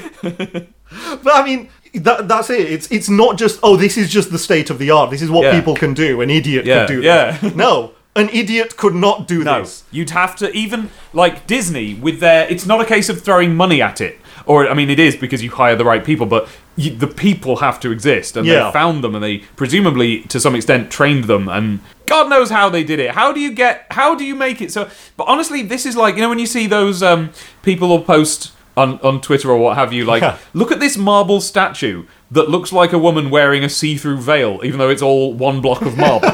and look, it's like that. It's Yeah. like, how, how have this many people? How can they all exist on the Earth at once? Who Yeah. can make a r- jungle that you can't see any difference between it and real footage of like from a David Attenborough thing or something? Yeah, I mean, like like right at the end of the credits, there's just one credit that feels like that feels like grandstanding. I mean, even though it isn't, it's just just like the last credit is filmed in downtown Los Angeles. Yes, I love that. yes. no, I think it is. I think, Yeah. I think they put that in with a bit of a cheeky wink. Yeah, yeah, because that's hilarious. Yeah. Um, and yeah, you just it is something that does make you just like take a step back mentally Yeah. and think like, Jesus Christ. yeah. It really is amazing, and, and one of the, and it and it's so amazing that it, someone like us who's like fussing over these details has to bring it up. Most people will not; it'll not cross their mind to even think about the jungle in the Jungle Book no, because it's just oh, there's the jungle in the Jungle Book. Yeah. it looks it's correct. Yep. And that's the that's the intended effect. I don't mean that in like they're being idiots or they're missing the point. Like that's the intended effect. exactly. Yeah, like the the reason they have worked that hard is Yeah. so nobody notices. Yeah. that they did all that work. Yeah. because it is not their. The point of all of this is not to show off. Yeah. The point of this is to make the real jungle for the jungle book Yeah. that you can live in. Yeah. Like I say, that's the point that everything here is driving at, and like pretty much across the board, it it, it succeeds. Yeah, and there's there's uh, the state of the art of how they've done this stuff is is incredible now. So like there are bits where because there are some elements that aren't CG, like um, when um, he's uh, they would make like a little bit of set with just like a ground strewn with leaves or whatever Yeah. for him to walk along on. But still, the fact that like um, the bit that the really the bit that really stuck with me is when he's walking through the field of tall straw or whatever it is. and Yeah. he's kind of knocking it out of his Yeah. way. That's obviously got to be real, but there's no d- there's no dividing line between it and Yeah. the not real. Does it straw have to be around it. real? I mean, Well, it must be the, but uh, when he's he's knocking it out of his way, like pu- uh, purely from a the child being able to pretend to do it aspect. There must have been some straw there. I've looked into how they did not that shot, but generally some of the stuff. Yeah. and I love some of the things they've done. There's Yeah. a, I've seen one shot you might have seen it as well where he's um in the film he's walking along a big log. And in real life, he was lo- walking along a big log, but it was just a blue log, and it's essentially like you know they deep canvassed it, like they did with the- Yeah, for yeah. Tarzan. They they painted a log on the sh- on what was the shape of a log out Yeah. of plastic, but it was blue or green or whatever. and they painted a real log They on it. painted a log on it. They could have brought a log in from the walk on. They didn't do that. But that would be cheating. That would be cheating. Um, but what I really love is um, there were so many moments in this film where we were like, is this kid. Because this kid's good. He's a Yeah. good Mowgli, right? But he's not perfect. There are moments where you're like, okay, here's a child actor, and you let him off. yeah. But as we were watching that, we're like, okay, so we know how good this kid is. How is he doing what, you know, everyone in, say, Phantom Menace failed to do? Yeah. Which is convincingly acting against no people, no no Yeah. co co actors. Turns out they the creature shop made puppet versions of them. Right. I For saw him to act I with. saw Jim Henson stuff Yeah. credited there like as reference models and That's stuff. it. Reference models. Yeah. That's what it was. They had puppets Right. on set. And the, and then they'll have animated over the top of that, or just completely blue screened them out and just made it up themselves. Th- What a great idea! What a good use of uh, creature shop style puppetry in modern filmmaking that is. Yeah. it gives the actors something which would be as good as ha- if they made this film in say 1990 or something. Yeah, yeah. And then that's not what they use in the film, but it's what they use to make the performances work. Isn't that That's great? excellent. Now That's I don't know the excellent. extent to which they use them. That I've only seen one shot, so I'm I'm, I'm mostly extrapolating that, that I don't know if they always had a big Bagheera or something. But what I do know they did is the part where uh, Mowgli is uh, he's he's sort of I think it's just after Baloo has told him to shove off or whatever. He's on Yeah. his own and he sits down and some sort of animal I don't know what It was sort one of it was animal one of the it is. monkeys. No, it was hairier than a monkey. It was it was more like one of those red foxes or something. But it's the bit Oh, where that's he's- earlier in the film. Yeah, then. oh, right, That's yeah. just before he meets Carr, isn't it? yes, that's it. And he's got these little. He's collected his little The four, fruit. pears. Yeah, yeah. and he's about to eat them. This thing pops up, distracts him, and behind him, another few of them make off with his with his uh, The fruit. rest, yeah. Well, the the shot that I've seen is of the first animal, which is like a quite robust, you know, like at least at least Yoda standard puppet. Yeah. With a man down there going like, "Meow, meow, meow, meow, meow," and he's acting to that, and then behind him comes up two just gloved blue gloved hands. Yeah. And it is blue. There's a lot of blue screen in this rather than green screen, which is old school. They must have improved the the way it is. Maybe it just works. I, I think maybe the color of it just works better in some circumstances. I Maybe don't because they know. switched to green because it worked better, but presumably now the the technology's better. I don't know. Yeah. Anyway, up come these two blue gloved hands with just goggly eyes stuck on the knuckles, and they go like blibble blibble blibble, and he kind of turns around and reacts to them. And I, I I don't know this for sure. Yeah. But I have this theory that he wasn't told that was going to happen, so it's to get a like what An reaction out authentic of reaction, yeah, yeah. yeah, because there's another shot, and it's the bit where he is going through the, the, the, the tall grass. And what happens there in the film is he's having a little argument with Bagheera, and Yeah. he's shouting like, "W- "Why are you going on at me like this?" And then suddenly Shere Khan just blah just Yeah. jumps out at you. And that bit when we were watching it, by the way. Abby rocketed into the sky. She was, she was so surprised by Shere Khan, and and the kid gives a good performance as well. And Yeah. you wonder, like most of us, if we like, like I, I think that a person who understands um, like the effect, like the the eventual effect that acting should have, yeah. but aren't actors, are probably on a similar level to like a child actor. Do you know what I mean? In that Yeah. we could go like ah, but Yeah. it probably wouldn't look very authentic. So how do you get these responses out of a child? Well, there is footage of John Favreau sneaking up on him and going blah. And him going, what? And it is that shot. So I wonder if that. I don't know if that was. I can't tell if they composited that afterwards for a joke. Yeah. Or if that actually is how they got the shot. But I want it to be how they got the shot. That's like clearly they've done excellent work to Yes. get what they get out Yeah. of that kid because, like, like you say, he's not perfect. Yeah. He's not perfect, and m- m- the m- biggest areas where he's not perfect is the line readings. Like the line readings are quite hit and miss. Um, but his physicality is excellent. Yeah. he looks perfect. He looks perfect. He's he's l- l- very likable. Yep, he's likable, and he he passes what I always mentally and now verbally refer to as the Mark Hamill test. Go on. As in, that is, uh, it's one of the things that Mark Hamill was always massively underrated for in the first Star Wars, where people complained about his performance or whatever. Oh, he's too whiny or whatever. It's like, yeah, whatever. If you look at him in that f- first movie, part of the reason that any of it is believable at all is because he looks like he belongs in the world. Right. Yeah. It's like as he's going around his business in that world, you believe he knows what everything is Yeah. that he's interacting with, and that if he's using a machine, that that's something that he's used every day for the Yeah. last five years. If he's looking at something, he's not looking at something that he's just been asked to look at. He knows what that does. He knows what that does. He knows why he is doing this thing with his hands. When he is doing that thing on R2D2, you know that Yeah. he's trying to do something. Yeah. He, you know Oh, he he's ha- done on other machines before. yeah. Yeah. It's why Daisy Ridley was so good in The Yeah. Force Awakens, because she pulled that off as well. This kid passes that test. He does. He really does. There was never a bit. There were moments where, uh, like you said, like I thought, like oh that line read or whatever. But there was never a moment where I thought he looked alien to the jungle he was in. No, never, ever, ever once. And that is on him. That's not CG. That's- Exactly. That's yeah. exactly what I was going to say. That's not CG. It's not even. You can't even just give all the credit to like, oh the adults must have been really good with him. No, he he acts that. Hmm. Yeah. He acts convincingly against nothing, just Yeah, nothing. yeah. He is the only real thing on screen ever. Yeah. Which is, you know, why I say I hesitate to call it a live action remake.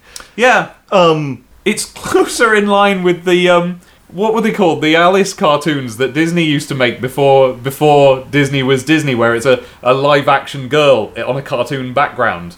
Oh. You seen any of them? The, the, I've never, I've not watched any. Of them. It rings I've seen a bell. Them. I've just seen them in documentaries about Alice in Wonderland because it Yeah. was like this is actually Disney's like uh, one of his earliest cartoons that he did, and yeah, it was just this little um, this sweet little girl who was going oh and gosh and around her 1920s black and white Disney pen drawings are running around. And Yeah, doing yeah, stuff. yeah. And, and this is that. This Yeah. is the 2017 or 16 version of that. Yeah, and from that perspective, it's it's al- you know it's almost not a live action film. It's Yeah. it's one of the most incredible animated films anyone has ever made. Yeah.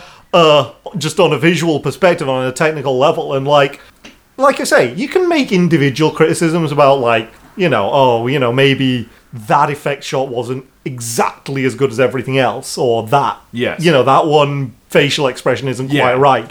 But like as a piece of technical work, Yeah, you have to dig to find them. It's Yeah. yeah. that's why I said at the at the start of that this discussion, it is one of the most technically impressive films that has ever been made. Yeah. I think we've discussed here at length how spotless this film is in technical terms. Yeah. But I also think that there's some really, really interesting stuff going on with it in terms of the type of themes it's trying to go for and the way that it works those themes. It kind of reverse engineers them from what's in the Disney film, uh, the actual book, and it it it takes ideas from both and kind of it, it certainly explores whatever themes that this film tries to approach it obviously does them to a much greater degree than the 67 film ever did which i don't i don't Yeah. think anyone would accuse the 67 film of having any themes No, no. particularly There's no message going on. There's no moral going on. And yes, it somehow manages to. This is part of uh, when I'm trying to describe earlier about the kind of film they made back then. Yeah. It was sort of light touches and sketches and music and so Yeah. on. That's a better way of putting it. There are no themes. No, in there. I mean, there's a rough outline of a coming of age sort of story, a ki- you know, a boy finding his place, but Kind of. but he's very, it's very passive. Yeah. like mm, the Jungle Book '67 is a bunch of things happen to Mowgli. Yeah. He runs into a, six, a series of comedy characters Yeah. and then fights a tiger Yes. But the fighting of the tiger is really not particularly informed by any of the previous encounters he no, had. it's not. It's not a big. Oh, the final showdown. It's, Yeah. it's just what's going on at the moment. Exactly, and it's not like, oh, you know, I am now ready to fight this tiger Yeah. based on what I learned from these Beatles vultures. you know, it's it's not it doesn't really work like that. Yeah. Wh- One of the things I like most about this version of it is it is very much a Mowgli centric narrative, not just because he's the guy we're following around, Yeah. but he's the actual protagonist. Yeah. He's he's active. He makes decisions and he learns. He learns Yep. from from what happens to him. And yeah, in this film, everything that happens does progress on to the next thing and the finale is the logical conclusion of everything that came Yeah. before it. And uh, the the kind of the journey he goes through, it is all drawn from from Kipling. It is drawn from It that is one of the one of the main sort of additions uh, to the the overall structure of it that they have here is the um, framing uh, Mowgli's innate human talents as like obstinate tricks. Yeah. that he's almost cheating. Yeah. um, and they don't and they don't like it. You're supposed to be a wolf, and um, that is sort of sort of in the book. Um, Yeah. So, uh, the bit of it that I've read, anyway, it doesn't come up in the same way, and they—it's Disney that have made the the storyline out of it. Yeah. but it is mentioned that he's the son of a carpenter. Ah, and okay. So he and and and b- because it's written with the sensibility that therefore he innately is a carpenter. Yeah. He can do. He can make stuff if needs be. Okay. Um, whereas in this, it's framed more as, as like an innate trait of humans to use tools and Yeah, tool make use. stuff out of stuff. I mean, I, I guess like it, it's kind of an extrapolation from like the the book's basic uh, thing with humans and fire. Yes. You know, I think fire stands in in a lot of ways for tool use and Yes. the things that humans do to d- do to nature, like Hmm. in order to kind of gain an advantage. And fire's sort of like his catch-all metaphor for Yeah. that, I suppose.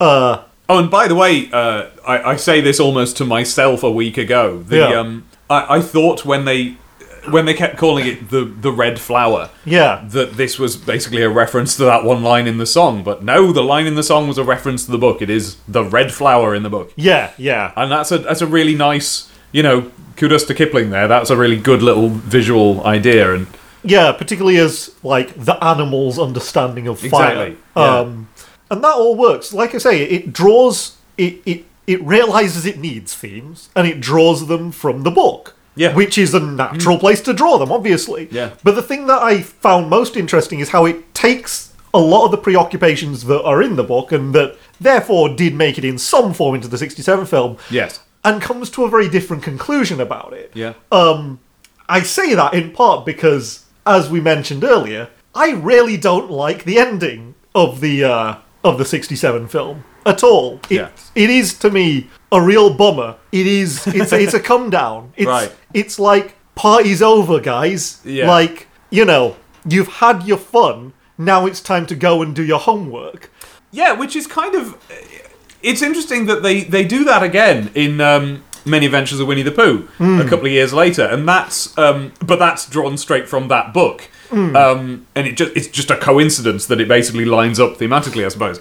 Um, but yes, that's, uh, see, I don't mind it because I'm looking at the Jungle Book in the way that I was talking about before, as like as this world that you step into, and, Yeah. and necessarily you step out of it and so for it to simply end kind of makes sense to me so it's so i don't mind especially since and this is what couches it and honestly this is this is the real reason why i like it i just think all the music's great there i think i love that last song it's one of the it's one of those sort of it's one of those sort of hidden up the sleeve disney songs that you kind of forget about until you hear it and then you're like oh this is a really good tune You mean the water gathering? the, song? my own home yeah, yeah, yeah. and then uh, and then it just ends on such a triumphant um, sort of jazz improv version of bare necessities that I that I love. Yeah, I mean that's fine. Yeah. I like that. It's just for me, it, it, it the ending of uh I, I I'm admitting to how shallow a reading that is. Like I'm literally just responding to no, sound and music. but and- that's fine. Yeah. I mean it's you know it's they're not deep films No. most for the most part they're back then,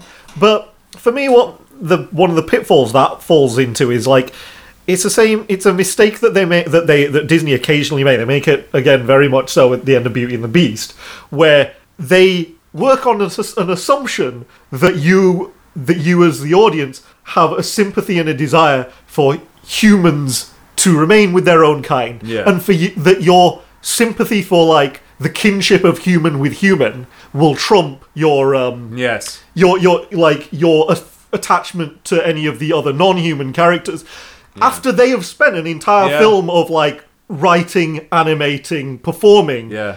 to erase that difference and to Yeah. erase any sense that you would have of that you wouldn't be able to relate to a non-human character Exactly, as yeah. much if not more so than you do to the human characters Exactly. You you don't you want you want to hang out with Baloo. You don't want to hang out with the girl in the village and whoever her family turns out to be. No, exactly. Just Yeah. like you lo- you love the beast. You don't Yeah. love the really bland looking guy who the beast turns into at the end. Yeah. And the fact that it's like, oh, but it's a human. Yeah. That doesn't that doesn't trump that Yeah. in in in a Disney film where the animal characters are so larger than life and so much more entertaining usually than Yeah. the humans. Um, Yeah, they, he just there's a you can just sort of imagine Bell turning to camera and going, "Well, that solves one problem anyway."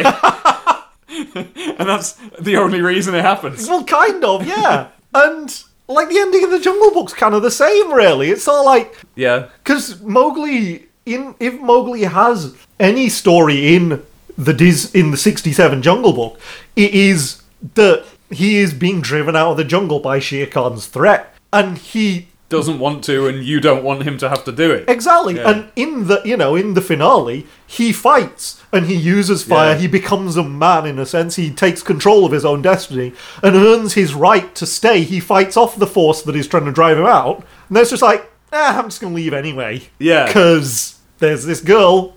But in that film, it's a joke. So it's I think uh, the fact that it's kind of got this this um, quite sweet music over it, it makes it feel more of a story point than it is. Ultimately, they're just going like, and then he, and then puberty hits, wah wah wah. Yeah. you know, and, Yeah. and it is just kind of a gag. So it fits in that sense, in Yeah. that in that everything in the film is kind of a gag. But yeah, no, I, yeah, you're right. And if, especially if you're trying to look at it as a story, which you know it kind of isn't doing, but it, but you know you just do because it's a film. It is an unsatisfactory ending, and this film sorts all of that out.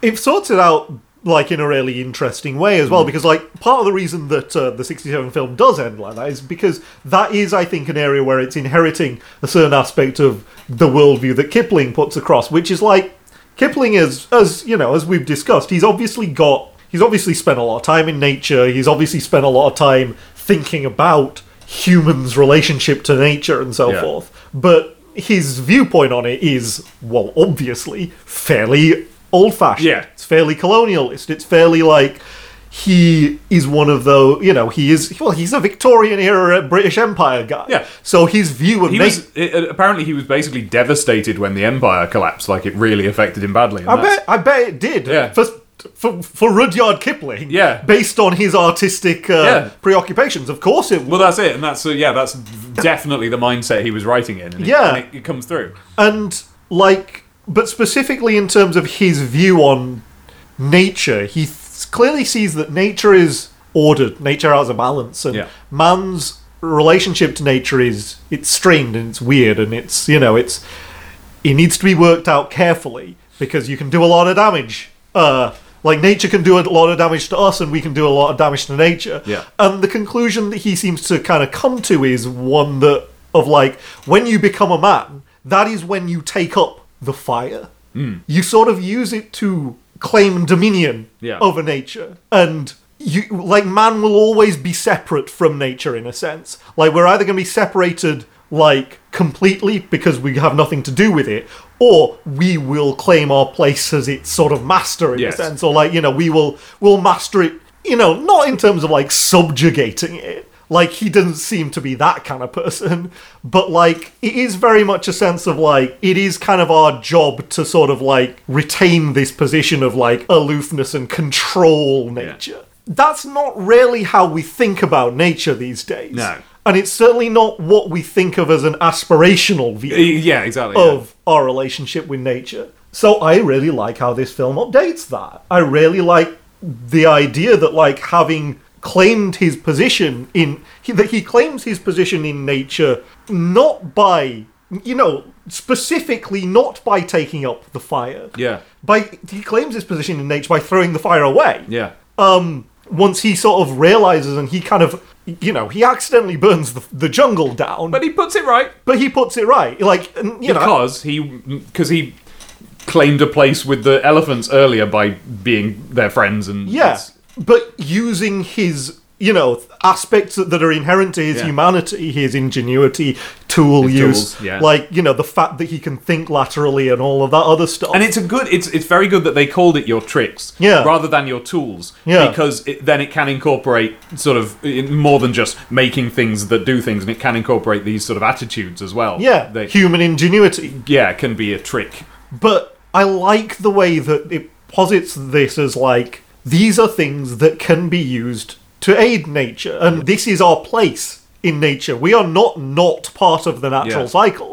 It is not the destiny of mankind to either ascend to be the master of nature or respectfully withdraw from it and leave it to its own devices. I know we're part of the natural world as well, and as long as we have humility about the natural world and awareness of the danger that our own impulses, when unchecked, can have on the balance of the natural world, we can be part of that. And therefore, Mowgli can stay in the jungle. Yeah. He's fought for this, he's earned this right, and we're not going to sit there and say to you that, like, ah, but never the twain shall meet. Yeah. I don't know. Maybe that's a an overly optimistic view of things. I don't know, Sure. but it, frankly, it works for me a lot better as a viewer. It's a lot more satisfying within the context of the story they're being that they're telling it- here. yeah, exactly. It's it's what you have to do something like that if you are telling a story with the Jungle Book today, because Yeah. otherwise, as you say, the only alternative is forget all of that yeah, and instead be happy that now he has to hang out with whoever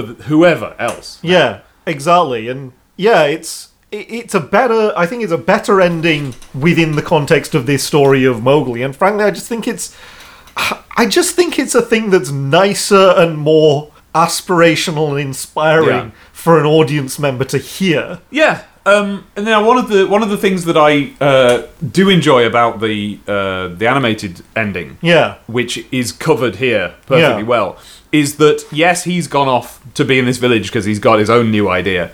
But now Bagheera and Baloo are friends, and they started off as, as basically not friends, not Yeah. enemies, but closest to without Yeah. actually. Um, yeah, I think it's nice that they're friends at the end because of the adventure they've been on. Yeah. Well, here it, you have that great uniting of everyone in the jungle. Yeah, exactly, That yeah. stands in for that. Yeah, because he yeah he, th- this idea that he does unify Yeah. everybody. Yeah. Um, yeah, I just it's just much more of a dramatically satisfying ending Hmm. uh, that I think appeals to modern sensibilities Yeah. a lot more. And like again, it's it's intelligent. It's intelligent writing. It's intelligent adaptation of both pieces of key source material that they're using. Yeah. They know what to take from both the book and the older film.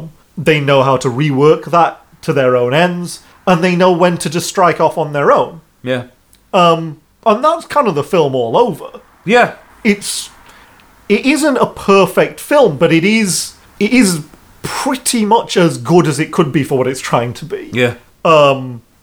And like I mean, I suppose this is the point where we bring up do we have nitpicks? Yeah, I've, yes. I as I was watching it, I wrote down some little nitpicks, and they don't matter. But why? Why not? Let's let's Yeah. cover that because otherwise we've just been gushing about a film Yeah. for ages. Um, so I'll look at my notes that I made, but I, Yeah. but I know one right off the top of my head, which is no, not a nitpick. No, this is a more this is a more robust discussion than that because I like bits of it, and that is the occasional use of songs. I yeah, I wanted to talk about Yeah. that as well. It's I- an interest it's It is. interesting what they It's- do It for is sure. interesting, and I think that they, I think they, basically, I think i- it's more or less best case scenario what they did with bare necessities. Yeah. they worked that in. Uh, I think well, best best case scenario for me personally, I would like to have heard him humming it once before. Yeah. rather than just start singing it and Mowgli goes, "What's that?" But Yeah. but what I mean is they knew they had to do bare necessities. Yeah. And so they made it an in universe bare necessities. Like, Yeah. This is a song that this guy does sing to himself. Yeah. He it's almost like his it's almost like his song in the way that like a bear's call. Like Yeah. it's that's Baloo's song that he sings to himself. And um and it's and it serves to highlight and to remind us of the law of the jungle chant, which comes up again later. So if, if it actually has a use, Yeah. in the story that way, I thought that was really good. Yeah. um, I thought it was done very naturally, so that when you get to the point where now we're singing the bare necessities, Yeah. it's a completely justified in universe. Yeah. uh, it's it's fine. It's fine. It's, Yeah. it's good. I like that. Um, with and, and if I must, if if there's a nitpick to be made, it's that the the the, the boy is just awful to listen to. yes, he is. He's he's just going oh bear no necessities, whereas the you know the kid in the old film Yeah. was singing. He's singing like, it, in- yeah. in- I, I felt that there was a certain charm to hearing Yeah. him and Bill Murray just absolutely murdering that that's the song, thing. Yes, but it with such energy. Yeah, that's what it is. It's I, I hated the sound of this kid. I didn't mind Bill Murray so much. Yeah. But I hated the sound of this kid, but I liked it because in the story, Yeah. it's this kid. Why would he be able to sing? Yeah. He's literally never heard song. Yeah. And and this character and they're singing together and it was sweet. It's like a kid singing with his drunk uncle Yeah, yeah. or something, you know, like but it's like a really nice bonding moment. Yeah, it was it was it was great. So I was conflicted about how Yeah. story appropriate it was that Mowgli was singing along with the whole song. yeah. compared to how horrible it sounded. um, but it was story appropriate, so so I'm happy uh, Yeah. with that. Um, I, I, I wrote down it's not beautiful, it's not real jungle harmony, Uh, but uh, but I quite liked it. I, what I didn't like was when they played a dramatic strings version of it as he saved the baby elephant from the pit. I thought that was really weird and took me out of what was otherwise I- a very nice moment. I actually really liked that myself. Right now, and Yeah. Abby talked me round. Why? Yeah. Why did you like it? Because to me, it was just stupid. It was like da da da da da. Like, get off it! I've done this song all my life. Don't be silly. No, I just I just liked it. I think Yeah. I I I don't know. I just thought that it was it kind of underlined the it underlined the fact that it was kind of an important foundationally philosophical moment Uh-huh. for Mowgli as a character. Yeah. Cuz it's like he's sort of adopted this life approach but like you know Yeah. the, the sort- the whole bare necessities thing. This is it. What what Abby was saying about it is that essentially, um, it's a different take on what bare necessities means. Yeah. Like in, in the old one, it's it is just like ah whatever. yeah. But in this one, we are coming to see it's part of the ongoing journey towards Yeah. seeing that one of the bare necessities of Mowgli Yeah. is his tricks. Yeah. And he uses them to get this this elephant Yeah. out, and it's the first time he's done that not with approval exactly, but kind of with approval if you count the approval of the elephant. Yeah.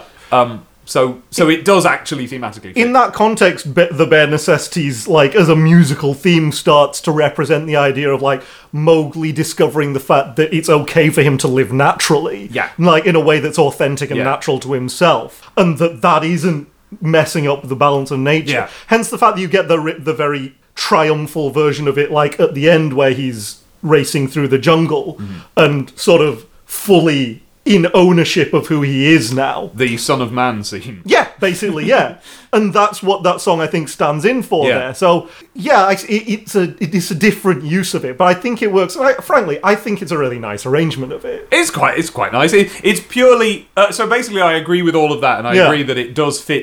But it's the bare necessities. You know, Yeah. it's like they might as well have put Wish Upon a Star there. It's a very jarring like well I was in the moment there, Yeah. but now I'm listening to the bare necessities. You know, so yeah, it's fine, but Yeah. it, that, it, it did take me out. So that was a, that's a small nitpick. Um what do we do with I want to be like you? That was an odd moment, wasn't it? It was odd, but Yeah. I got to say, I unambiguously love it.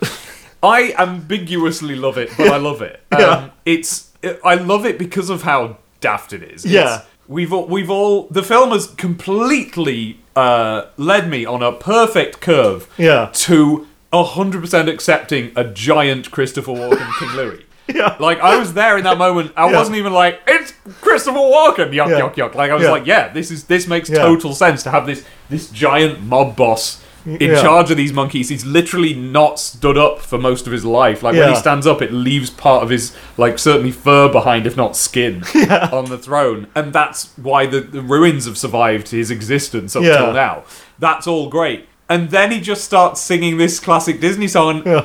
It does work as part of the gag. It's yeah, it does work, and I can't justify that. I think part of what makes it work is because he sings it so terrifyingly. yeah. like it's really scary. It's the scariest version Yeah. of I Want to Be Like You anyone has ever recorded, and that's so funny. Yeah. So like what? We've had we've had Louis Prima, what, Gary Wilmot? Who did it on Mad About the Mouse? Oh, there was a, there was one other version. And then this. I feel like frigging Michael Bublé must have done it at some point as well. I think he has. he, but may we- well, he may well He have, may well have. And then this version. for the for the DVD release. yeah. oh. Back when they used to have to put a music, a new pop video on every Disney DVD. Do you remember that? Yeah, What I was it? do. Barbara Streisand's "Someday My Prince Will Come." I don't Oh, remember that. It was it was one of those. Yeah. It was Jeez. some, someone like that and Yeah. something like that. But and yeah- in fact, and I think it was that because it was on. Uh, you even had um, Michael Eisner came out to introduce it. He was like, and now. Very special appearance from Barbara Streisand for this exclusive DVD version of Someday My Prince Will Come, or whatever it was. It was one of those sorts of songs. It was ludicrous. Like, if they're going to do that, I'd rather it be Christopher Walken. You eh, yes. Why not? Why? And, I- and I, I think we now deserve on the Blu-ray. I think we should have a, a lavishly like soft focus lens music video of Christopher Walken singing this. And Yeah. it should be directed by whoever did you know Michael Bolton's song. like, I would kickstart that. yeah, Yeah. Um, it was a moment I didn't dislike, no, and I should have. but it's so it's jarring but it's not it, it, it's jarring without being jarring Yeah. you know it's like it's it's just this sudden blast from 90 degrees of something that like you don't expect to be there but like you can't it doesn't not fit i suppose because i guess Yeah. it's just because like it maybe it's just because it's so hardwired into your head Yeah. that that song comes there I think it's I think it's basically that it somehow it does work, but I can't begin to imagine the process of deciding to put it there. no None of those, none of the decisions make any sense. no But it does, in the end, work. Yeah. Purely just, I think, it, I think what we're looking at here is just an example of like what happens if a good director yeah does a stupid idea. It's like, well, it's a good director, so it'll be fine. Yeah. and and just the right performer as well, I think. Yeah. I think very few people could have pulled that off other than like Yeah. Christopher Walken who there, look, there's something surreal about Christopher Walken Yes. at all times. Yes. So like the fact that it's him it makes it feel intentional in a way that it wouldn't if it was just someone else. If it was just some guy. Yeah. y- yes, but I'm trying to, as much as I can. I've tried to watch this without going like, it's Christopher Walken, you know, like Sure. like caring who the voices are. But even if you don't know the actor Christopher Walken, Yeah. it's his presence, Yeah, that some- presence yeah. that he brings into exactly that part. something about him Yeah. without any cultural baggage Yeah. is odd anyway it's that disconnected but threatening sense Yeah. to the way he delivers lines. It, Yeah. And even if you'd never heard of him as an actor, Yeah. that still comes across in the it scene. really does and it, and it does with the character and this is not uh, you know it's not like a Baloo this isn't like what if we made a Christopher Walken ape Yeah. it's not it's a, it's a new character but he's it, well it's like the, the word disconnected it's he it kind of doesn't care Yeah. what's happening around him he just cares what he has yeah. and yeah it's it's good it's a good performance somehow That's like and that's the thing, throughout it doesn't even diffuse the tension of the scene at Yeah. all. If anything it slightly increases it. Because it's Yeah. like you're not yeah now what's he doing And what's he Yeah. doing now? There's a constant, real, palpable threat of like, what will this giant thing do Yeah. to this kid that he believes? Because, and this isn't like you don't feel this in the old one. Yeah. Mowgli cannot make fire. No. And this guy will probably just just gently pull him in half. If he Yeah, doesn't Do exactly. it. That's literally what I was going to say. Like, at any point during this version of I Want to Be Like You, Yeah. you feel as though King Louis might just literally dismember Mowgli Yeah. while still singing. Yeah. like, Habadoodie. and that's definitely a very different way to play that song. yeah. But the, but the thing the thing that I like the most about it is like when he then comes it back at the in during the end credits Yes. to just sing the song pretty Yes. straight he then completely pulls that off as Totally well. pulls that off. That's one of the best bits of the film. The end credits is brilliant. yeah the end credits are brilliant There's nothing, nothing is wrong with the end credits. Every single detail of it is great. Now I know that they used the real book at first as well. Yeah. God, that, that was just the, I di- that's a cherry on a stack of cherries. There's a lot of cherries, yeah. There's one thing. Here's my nitpick. Since Okay. we're- this is the nitpick section. yeah, right? I know, right? Here's my nitpick. Uh, give me one instance of uh, Riley rhyming something with Gigantopithecus, but not two. I'll take the second one. I like the second one the best.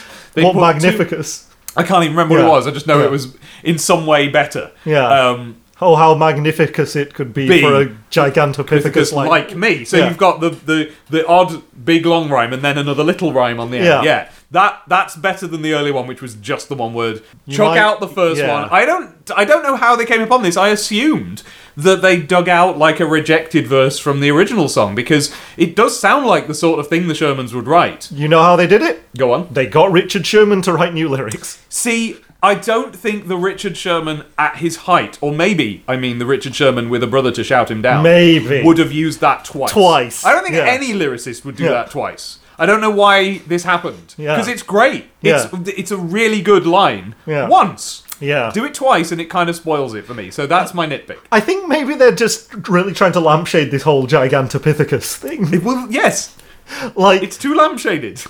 But I mean, like, just to really, I th- I think they are for anyone who didn't read up on the production of the film and Uh-huh. the decision making process. That w- you do you know all that? No, go ahead. Like, they wanted King Louis in the film, Yeah. obviously. Um, orangutans don't live in India. Okay. They just don't. They live in Borneo. They live Right. in Southeast Asia. And that was always a weird thing to have in it. So they were like, well, what can we do Yes, instead? because if you don't know, listener, there is no King Louis in the books. That was Yes. He's only there because King Louis was going to be in the film The Jungle Book, so they just made a character for him. yes. but, um, yeah, so they wanted. Like, sorry, to be clear, th- I, s- I called him that because that was his name, Louis Prima. Yeah. they just put Louis Prima in because just they had whole cloth. yeah. Yeah. because they had Phil Harris. So Yeah. they're like, well, let's. I bet we can get another one now.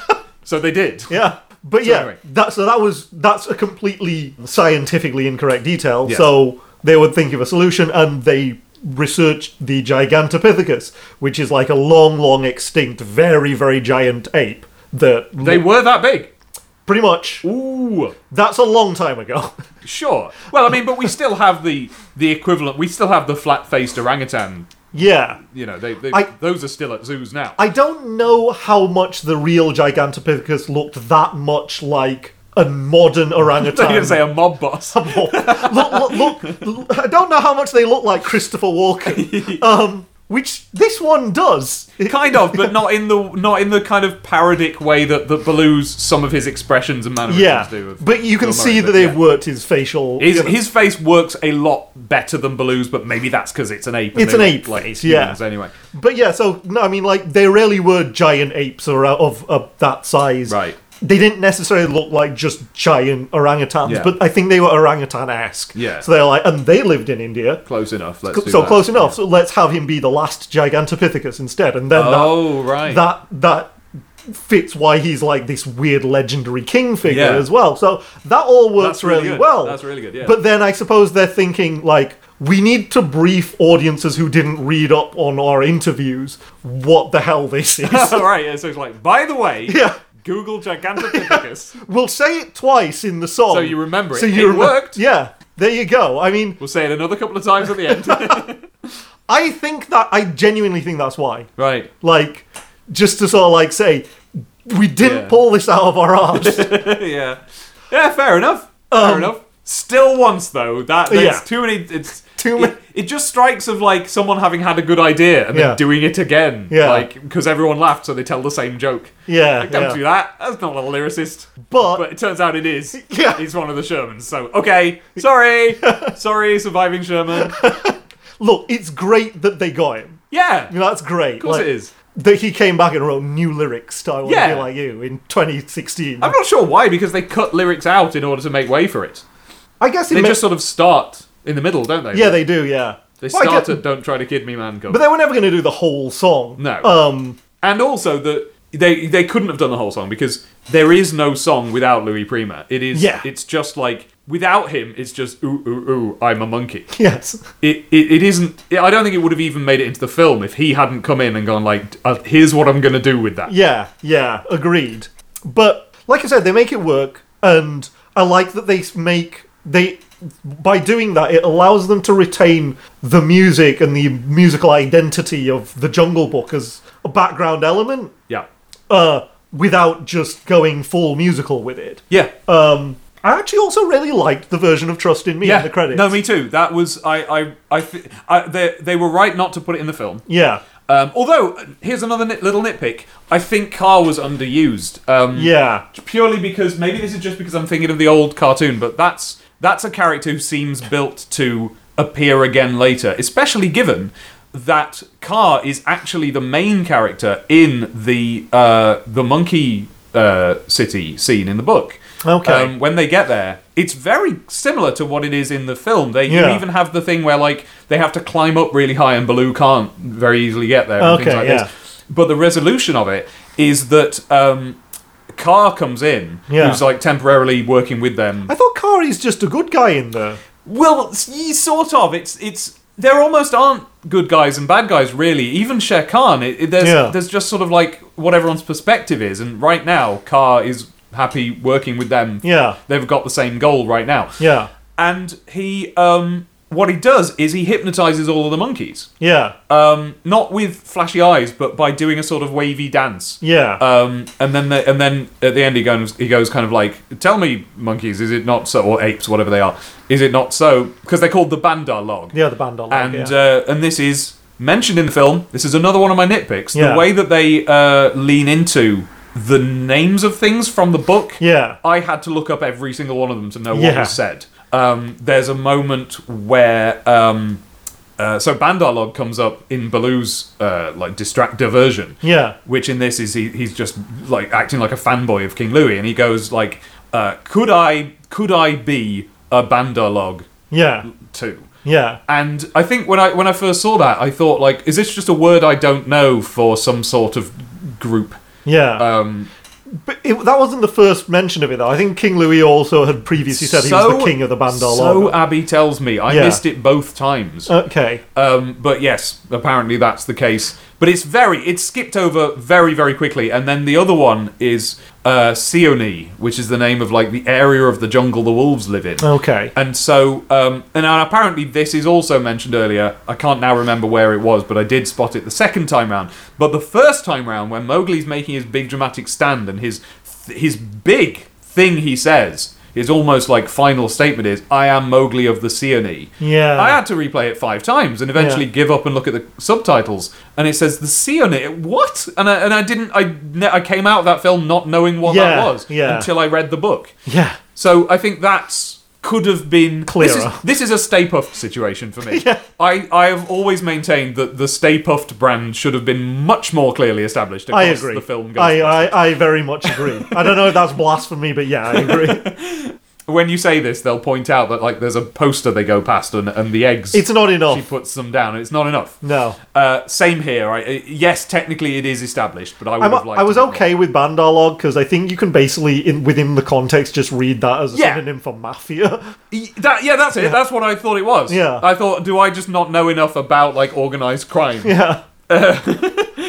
And another way you could read it is, do I not know what species of monkey this is? Yeah. And it's called a bandalog. Which Yeah. kind of is what it is, but it's just a made up Kipling Yeah. word. As far as I know, might be a, I don't know, it might be an Indian word. I Yeah. don't know. Um, so there you go. There's some little nitpicks. Well, You, were- you were saying as a broader point about Car, though, weren't you? That you felt well, I was like just she saying that could've come because back. Carr is the, the main character in that scene. Yeah. Yes, I would have liked a return of Carr. I just would have liked a return of Carr. I think it was odd to bring that character in as just a little cameo, make so much out of it. Like, guys, look, look, it's Carr. Yeah. it, look, look who it is. You know, you recognize the voice, you recognize the character, and then mm, that's it. They Yeah. don't come back. Um, it works because um, the purpose of Car in the film is to sh- to give us that little bit of backstory Yeah. in a way that makes sense, Yeah. Now that works. I like that and it flashback. does work. Oh yeah, it's really well done. Um, so it fills in. And I like the gaps. use of the instrumental trust in me. Yes, that's for really that. well done. Yeah. Um, but I, I wasn't so sure about when they did a big dramatic version of it as he was running back to the jungle with the fire. I don't really know why that's a trust in me moment. Well, I guess it's sort of calling back to the guess. earlier vision, isn't Yeah. it? Um, but uh, I mean, like, I think that all of the animal characters in this they have their own purpose, though, Yes. and they they kind of stop. They don't keep bringing them back for reprises after they've already had their purpose because it's like every every animal character in this film they kind of have a they're interesting because they have a different perspective on what they think Mowgli slash man's relationship with Yeah. nature should be. Like the wolves, the wolves are just trying to naturalize him and just try and ignore what makes him Yeah. different, you know, and that doesn't really work. Like Shere Khan sees him as this like existential threat that needs to be like destroyed. Mm-hmm. Yeah. Like Baloo sees him as you know, I can he's okay. He can be himself and we can sort of all benefit from that. Yeah. Bagheera's like, oh, he should be back with his own kind. King Louis and the monkeys, they're like, we can exploit this. We, you know, we see someone like him as aspirational. We want to become like man. Yeah. Uh, and Car, Car just wants to eat him. Yeah. You know, there's a lot of different, Yeah. equally like valid, authentic animal perspectives on like what what should we, the natural world, be doing with these Hmm. these things? And like, I I think Car had served her purpose. Really. Yes. I think honestly the main reason you want her back is because she's well, because Car is Yeah. such an iconic character. But I think this version worked, and It works perfectly well. Yeah, this is a this is this is by no means something I think that they sort of screwed the pooch on. She was both more creepy and less creepy than the Winnie the Pooh version. Why less creepy? Um. Oh wait, yeah. There's that bit where he goes, "Ooh, a little boy." yeah. All that. Because look, Trust in Me is quite a seductive song. Yes. Just at the best of times. Yes, And I'm more comfortable with Scarlett Johansson singing that than Winnie the Pooh. and I loved the um, I loved the ending version and how they they just leaned into that. I mean, I said it before. They they made it a a Bond version. Yeah. of Trust in Me, including the visuals. Yeah, and I just yeah. thought that was a very elegant way of of. Frankly, I assume Scarlett Johansson isn't a singer. Yeah. she did a perfectly good job on this. I and think it- she has sung, but she's not a singer. Right, and this is not a taxing. But it, it doesn't take much to do this version, this kind Yeah. of half whispered Yeah. version of "Trust in Me," and so I just I think that was very intelligently handled. Yeah. um, and and it does give you a little extra little. You know, we've had two songs. There's something weird about the fact that there's two songs. That's way too few songs. Yeah, yeah. If it had been just bare necessities, that would have been fine. Yeah. Then you've got a song. Add one more song, and Especially now- the way it's done. yeah, and now you've got a musical, so it's Yeah. weird there's only two. Yeah. Trust in Me wouldn't have fit there. It wouldn't have it would have the same exact version of Trust in Me would have been rubbish if it had been in the film. And so here Well, it- what it would have done is slow the film to a grinding halt. Yeah. Uh, and so here it is.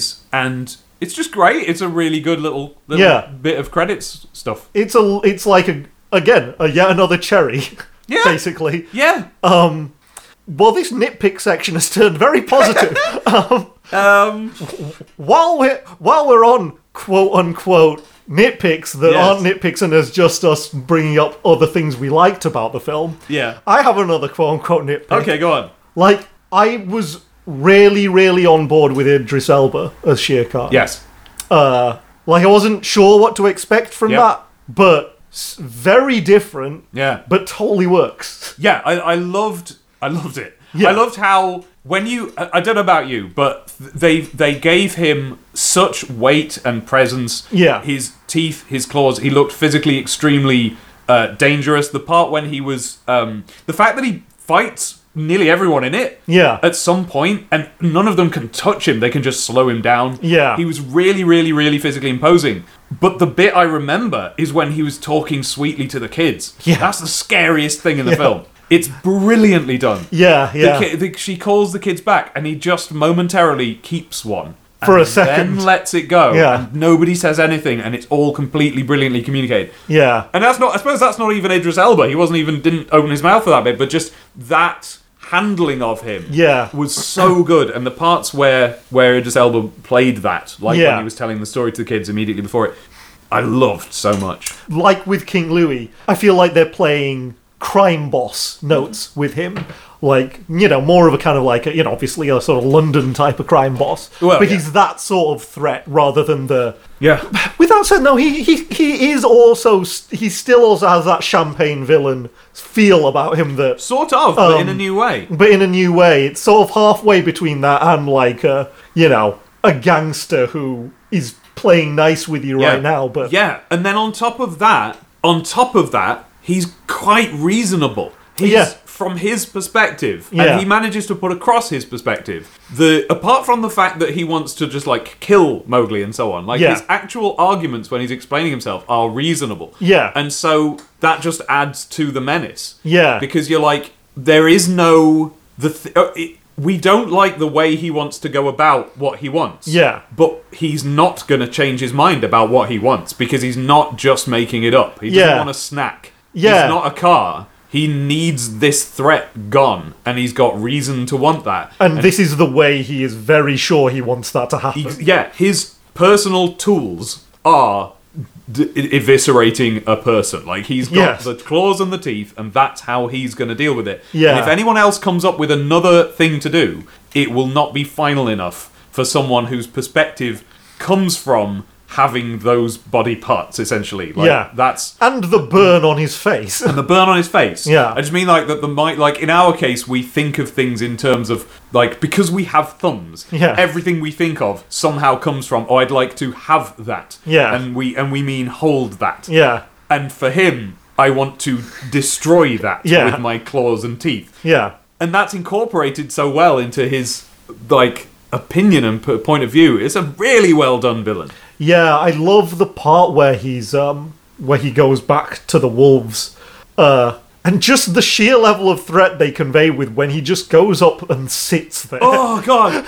he goes up, well, yeah, what is essentially, you know, Pride Rock. Yeah. and the wolf king is on it, being the king, Yeah. and he's just, "What are you doing? What are you doing? Ah, ah, you're going all the way up the rock!" And he just goes up, doesn't say anything, and just lounges on it Like a cat. like a cat. just like a cat, but like Yeah, terrifyingly. yeah, it's brilliantly done.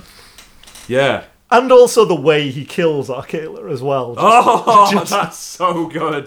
Oh, yeah, Like so like Oh. everything he does is very nonchalant. yeah, And this is something I remember seeing people on social media talk about, like without seeing the film before it came Yeah. out. Like you know, pointing to like this, the animated version of, of it, and like you know the George Sanders version, voiced version of it, and Yeah. like pointing to all of the things they do to animate him, to give him body language, to inform his character through his design. You know, Yeah. with the big chin and the way he moves his arms and stuff like that. And so, like, how could you get that with this real looking Yeah. tiger? It's like, Well, it's exact. That's the it's the Aslan thing again that was Yeah. yeah. up before. When you when you imagine a big CG realistic big c- cat, like an animal that doesn't do Yeah. human expressions in any real way, yeah, how do you make a film out of that without it uh, just sounding like some random actor talking in one room yeah, and a and a and a puppet moving around in another? yeah. I, either a puppet that looks so human that it's uncanny, or so animal like that you can't read it. But the, the but uh, it- this just points to how many intelligent decisions were being made in this. Like Idris Elba, he plays stalking. He Yeah. can stalk back and forth. He Yeah. can do he's done this character before. Yes. And so that is the right choice, not just because it's a a famous name Yeah. or what have you. Um, And not just because, you know, in 2016 or whenever it was, Idris Elba took up residence in the Disney recording studio and refused to leave until they let him record like four films. take me through them. Remind me. Um, maybe not four. But it was it was the Jungle Book, Yeah. Zootopia, oh yes, Finding Dory. yes, yeah Oh. they are. Yeah, Like I might be missing one, I- but possibly. I I feel like maybe he refused to leave. Maybe. And who was going to argue? He was like, "Oh, I." m- He probably went into the recording booth Yeah. and sat there like Shere Khan. He's like, "You're going to write me into three films," Yeah. and Mm-hmm. they're like, "Yeah, okay, we are." I know. I don't think he. I don't think he made any such demand. I think he just went there and they just went uh and started writing. And it worked out. Is he still there? We don't know. I don't know. He's not Perhaps he been. had a fight with the Rock. Man, I wish someone had recorded that. But um, yeah, no, he was the right person. He was. They all were. Yeah, I can't everyone- think of a single. I have. Oh, I don't. I don't like myself for thinking this, but I wasn't so keen on Ben Kingsley. I think he was the right choice, and I think he did more or less the right performance. But his his performance was so s- gentle Yeah. that it was the only voice that I didn't feel was coming out of the, the character I was looking at some of the time. I know what you mean. I know he's not. He's definitely nowhere near bad. no! No, no, no. Nowhere near. But he's not. Like everybody else is like brilliant. That's it. He sounded to me mo- the most like an actor unaccustomed to doing a cartoon voice being in a recording studio. Um, the rest of them, to me, the voices and the visual. went But together. that's not true of Ben Kingsley. No. I mean, like, say what you will about the box trolls, but he is amazing Yeah. in it. Like, genuinely, he it's it, like he's is a performance that makes that whole film. Yeah, so I think it is. I think it, it is a direction thing. It's because it's Bagheera. You got to be what was going to be one of the most um, clashing comparisons between what the character will look like done realistically, which is like a threat, Yeah. compared to what the character is, which is not a threat and a, and a gentle character and a, Yeah. and a caregiving character. Even Baloo, it's uh appropriate for there to be an amount of, th- of of sort of unease when you first meet him. Yeah. there's nothing wrong with that. It, as it as it turned out, he wasn't threatening, but conceptually speaking, if he had been, Yeah. that would have been fine. Yeah. uh, to us then find out that he's actually this laid back guy. That would have Yeah. been, conceptually that would have been fine. But here you have a gentle soul. Played with a gentle soul voice, yeah. coming out of a, a panther that's Yeah. sized up to be a sort of threatening looking uh, and credibly can fight Shere Khan. Yeah. Um, so perhaps that was it. But yeah, that that was the one place where I Might not thought be, it that didn't might not quite- even have been his performance per se. Maybe they, they just didn't Yeah. quite find the exact right Yeah. ground between his performance and what they were doing with the animation. Yeah. Um, yeah. Yeah. could But be. again, it's fine. it's fine. It's at worst fine. exactly. Yes. Um, Yeah, that's y- yeah. Basically, if I had to like, you know, when you're at- you know y- y- y- at the optician and they go, which one's better, one or two? Yeah. And they're the same, and you have to Yeah. be like, I guess that one was a bit better. It's like that. I'm picking the one I thought was the least successful. Yeah. but it was all fine. It was all good. Um, Yeah. another film would have had, and, and other films in this series have had me react more strongly to stuff like the um, the the quirks of the porcupine character, for instance, who just sort of says like, "That's mine, that's mine." He he's, Yeah. he's the obligatory says one word over and over again character, and then you've got the um, the little jaboas who are lovely to look at. Yeah. but. They're again. They're sort of the sped up voice. Yeah. Um, I don't think I mentioned it in the Cinderella uh, podcast, but um, uh, me and Abby both were bugged by the mice in that. Instead of uh, squeaking, Yeah. they had like the sped up voice of guys going like, "Ee, me, me, me, me." Yeah, Uh, yeah. that was really annoying. And the Jaboas might have reminded me of that, but they didn't because it was a good film. It, Yeah. it, it's so well directed that everything slotted in together. yeah, absolutely. Like, I mean, I think the testament to how, you know how successful this film is is the nature of our nitpick section. There, Yeah, yeah. Um, like we basically didn't really have any. It's the equivalent of spotting an unrealistic leaf. exactly. It's- yeah. it, it was all fine. Oh, should we mention that the porcupine is Gary Shandling's last role? yeah. That's a it's an odd note to go out on. It is, isn't it? But hey, it's a good film. Yeah. You know. It's just not a very good character in that film. It's a perfectly likable one, but it's Yeah. like, oh, that's the one that was someone's last role. Yeah. Exactly. Okay. But I tell you what was really good, and that was the the little collection of critters that hang around with Baloo and are going like, "It's a man cub." That look, The ones who hang out with Baloo, those that's John Favreau and Sam Raimi. Uh, those guys were good. Yes. I like those guys a Yeah. lot. um, yeah, like those guys a lot. And those are the kind of characters who can very easily be Yeah. rubbish. And right, at least the porcupine is from the book. Like most, Yeah. the, the little side characters. There's one bit when the porcupine goes like, "Oh look, it's Peace rock. Peace Rock." Yeah. and a, a bird of prey Yeah. sees that and flies off to tell other people. That's a character from the book. Oh, right, okay. There's all sorts of little nods to like just stuff from the book. And Yeah. like I say, I've only read halfway through the first of the two books. Yeah. So what do I know? Uh, there's so much Yeah. that I don't yet know what's from them, and so it's so again we have a an, a, a successful adaptation of a book and a successful adaptation of a Disney film. Yeah. I'm really looking forward to like everything now. It, the The Lion King, yeah, but Yeah. like do a Sword in the Stone for me. Do Yeah. I mean, I mean, I'm, they are doing. they are are they? Yeah. Okay.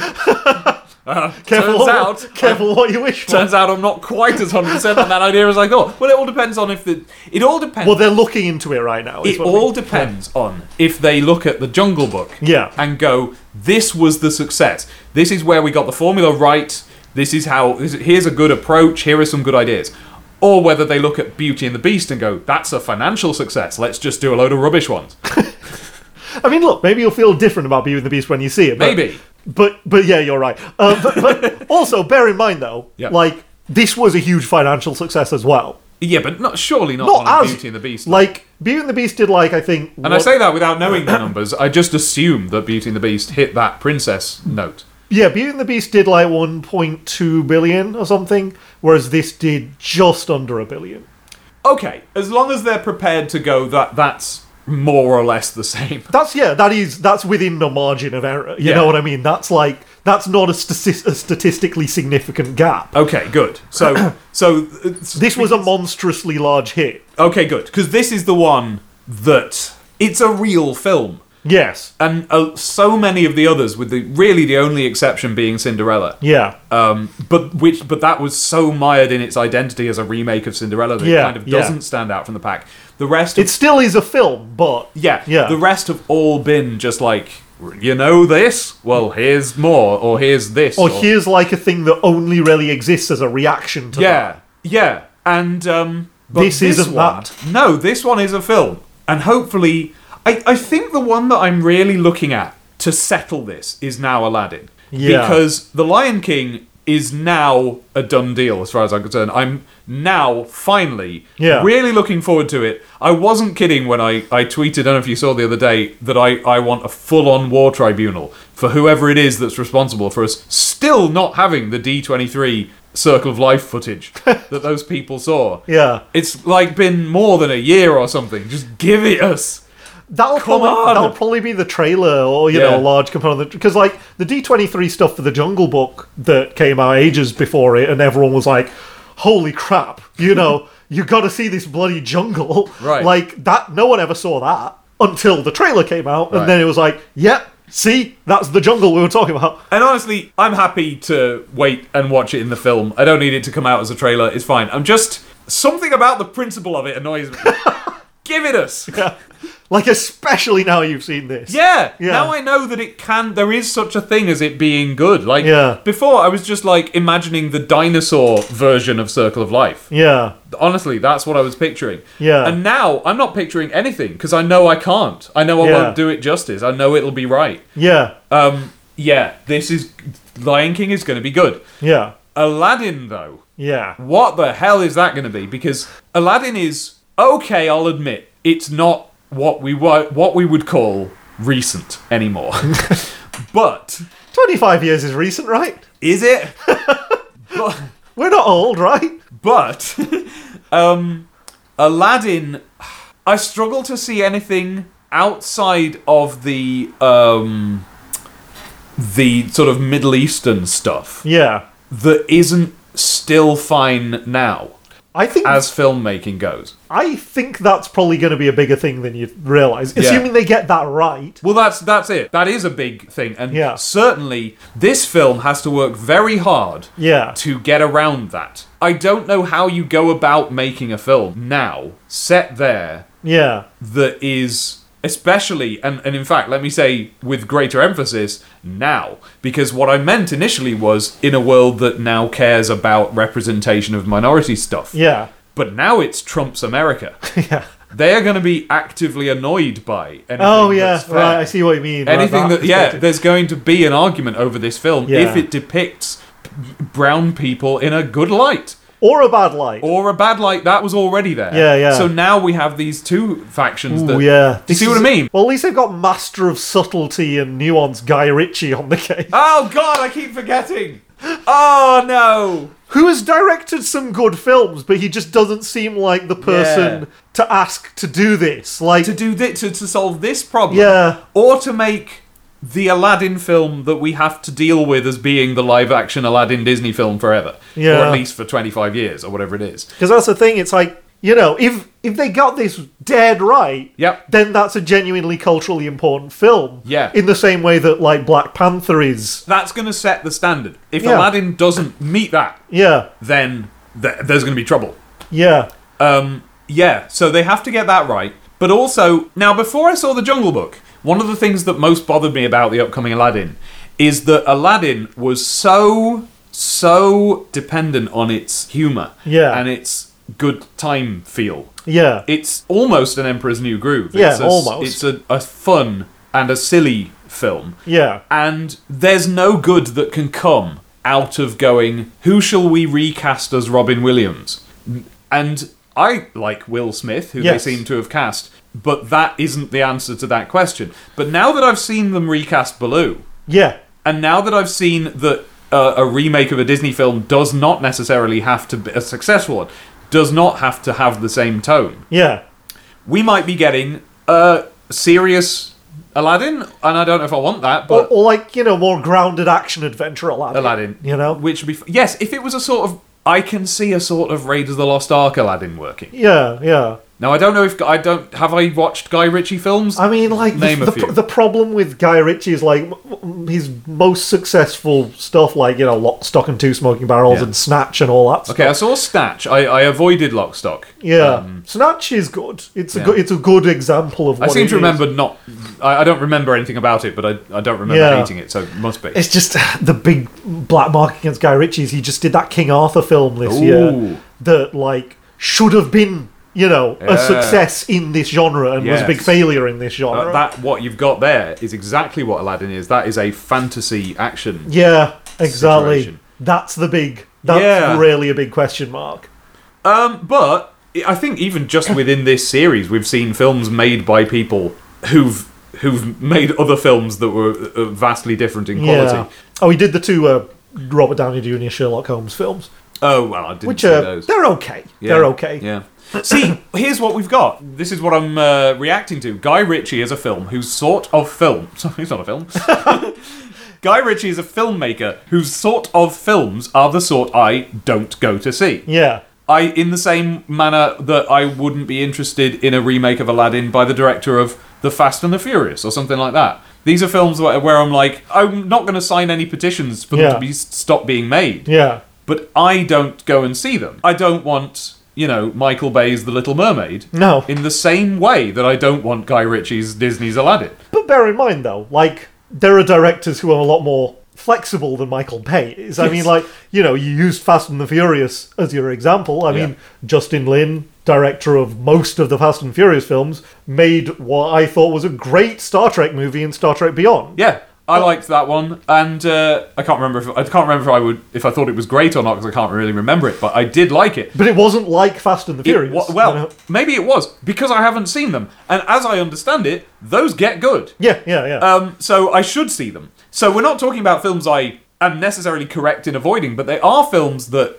something about their cultural place as like men and machines and Yeah. "Ooh," and guns. yeah, These are films that I'm like, all right, I get it, but I, that's not for me. sure. So to see that encroaching on the thing that is the most in the world for me, Yeah, probably Disney's Aladdin. I wouldn't say it's like the best of the bunch, but it is what I would say is the one most made with me in mind. yeah, yeah. Um, a- and I mean me then. I mean cartoonist, child, fond of Robin Williams. Yeah. Um, like everything about it, l- it loved the Alan Menken songs from the previous films. You know that. Yeah, yeah. That e- all of those ingredients were perfect for me. Yeah. And now it, it, I'm seeing it essentially taken away, but I'm not feeling like uh, you know the, the the the particularly angry critics of the Last Jedi. I don't Yeah. feel like it's being taken away from me in that sense. I'm happy. It's fine. Yeah. I've got it on Blu-ray. It- Yeah. I, I will always have it. It's Yeah. fine. But I am going. What? Why would you choose that? Well, look, we don't necessarily know that it's going to be the Arg, Erg Guns Men Angry thing that Guy Ritchie has been brought to this project to bring into Aladdin. That's, Yes. you know, as I say, with Justin Lin, Yes. that that's exactly what everyone was concerned about Right. with him directing Star Trek Beyond. It's Right. like, oh god, are they just going to action it up? Are Right, they, you right. know, are they going to try and make it like Fast and the Furious? Yeah. They've got the Fast and the Furious guys. Like, Especially since that was already the criticism of the series. Exactly. It's how it's going further down that route. Yeah. And then Star Trek Beyond was the most Star Trek Yeah. of those films because it turns out that Justin Lin is not a one trick pony. Well, this is it. it. Yeah, a lot of directors see, and this is the same. Uh, this is the same with writers and various different forms of art. You learn the craft. Yeah. Then you have a hit, and then you're brought back in when someone wants that again. Yeah. It's very possible that that you know every director, including Michael Bay, Yeah. may well be able to do any genre they want. yeah. Um, I mean, Michael Bay's done films that aren't exactly like his bread and butter stuff. I mean, he did that like that film about Benghazi like last year or whatever it was, and that's not like it wasn't meant to be great, but it's also not meant to be like Transformers, you know. Uh, similarly, I mean, uh, John Favreau, like he is a guy whose background was mostly, you know, before Iron Man Yeah. was in like kind of like sort of talky drama, talky kind of comedy drama kind of stuff. And obviously, he brought that to Iron Man, Yeah. but then he brought like a lot of blockbuster chops to that as well. But I always thought it was gonna, it was an odd choice for him to be making the Jungle Book in the style they seem to be making it Yeah. because Uh, I thought like Favreau is a guy whose strength I would characterize as being like loose improvisational chatterbox kind of Right, yeah. sort of like comedy and that kind of like dialogue driven dialogue led like here you're putting him in something that's like just a complete special effects workhouse Yeah. is he going to be able to do that turns out yeah Yeah. 100% totally turns out john favreau is a lot more flexible than we thought he was um may, look may, maybe guy ritchie has come to the pitching studio Yeah. saying like hey here's something that you've not had before and that i've not done before Yeah. Now I've seen The Jungle Book. m- I suppose this is my overall point. I will now just allow any daft choice like this. Yeah. Like, i- i- the, the most out there choice of director yeah for any of these films, I'm just going to trust them now. Yeah. Because they've got me. I'm like, oh, okay, you do know how to do this. This sets them up for a big fall, though. Yeah. And at some, for some reason, it's Aladdin that I'm looking at. yeah That's the one. There's because Aladdin is such a there's no Disney's Aladdin without every aspect of Disney's Aladdin. You couldn't change the art style, you couldn't change the cast, you couldn't change the designs. And uh, I mean of the I don't mean do it again, I mean of the original. If you took one aspect out, everything else would start to collapse.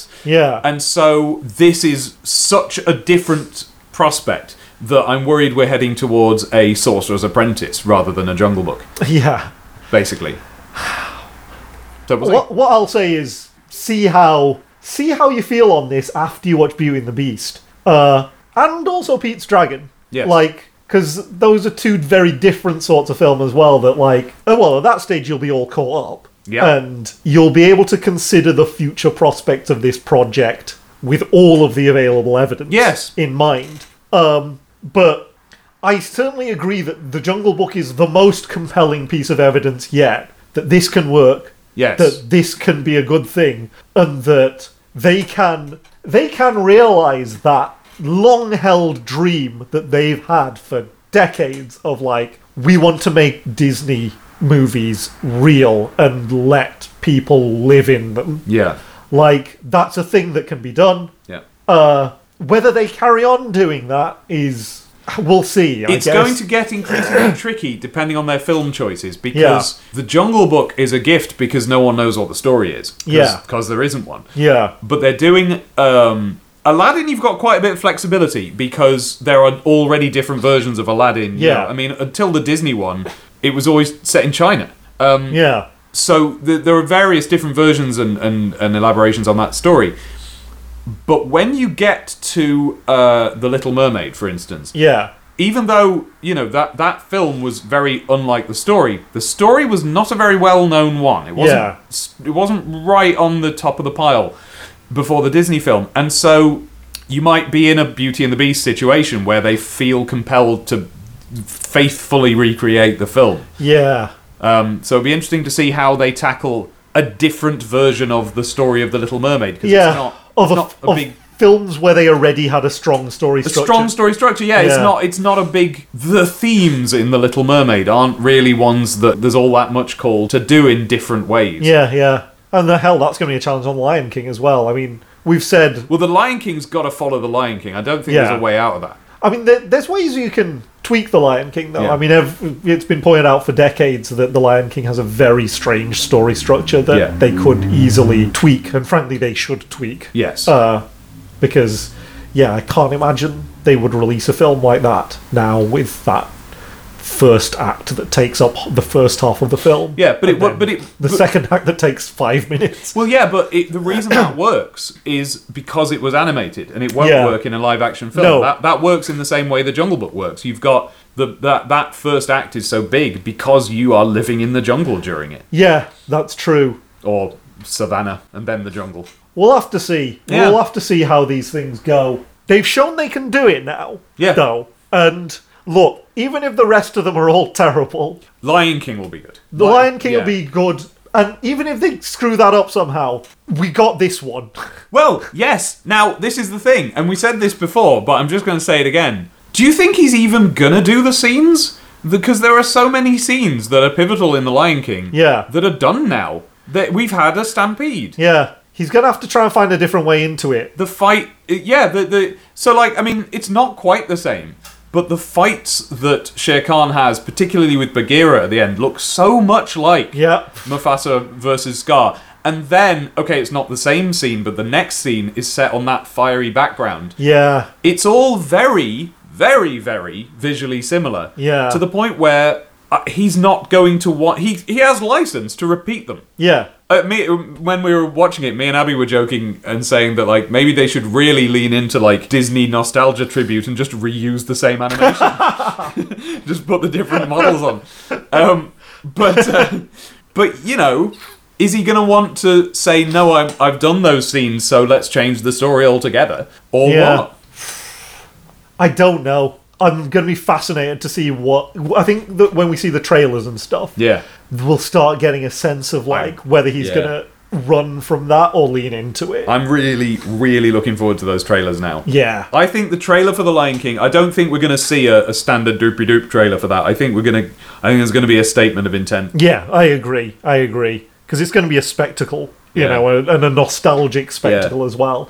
They're going to want to like hit and they're going to want to play emotional notes. Right? Yes, and exactly. And despite the fact that The Lion King is in fact quite a fun cartoon, Yeah. something about the overall piece makes you think that it's a quite serious, like almost documentary. Like when you when you picture the Lion King. Yeah. I don't know about you, but the same part of my brain pictures the Lion King as pictures like a sort of let's say 1991 TV special about conserving the environment or something. It's Yeah. I, I yeah, I know what you mean. that part of my brain is Yeah. where the Lion King sits, and and I think culturally it is something like that. I don't think we think of like you know, are you hungry for a hunk of fat and juicy meat when we think back to the Lion King. So I think the trailer will be serious. yeah, it will. I think it will be slow camera coming on to different shots of the savannah and It's a serious-ish story though as well, Yes. you know. It, I mean like it's it, it it's well, it's kids version of Hamlet, but it is a version of Hamlet. Yeah. You know, it's they do play with some Shakespearean tones, oh, imagine how good that bit's gonna look. The clouds and the ghosts coming in. right? Whoa, think of that.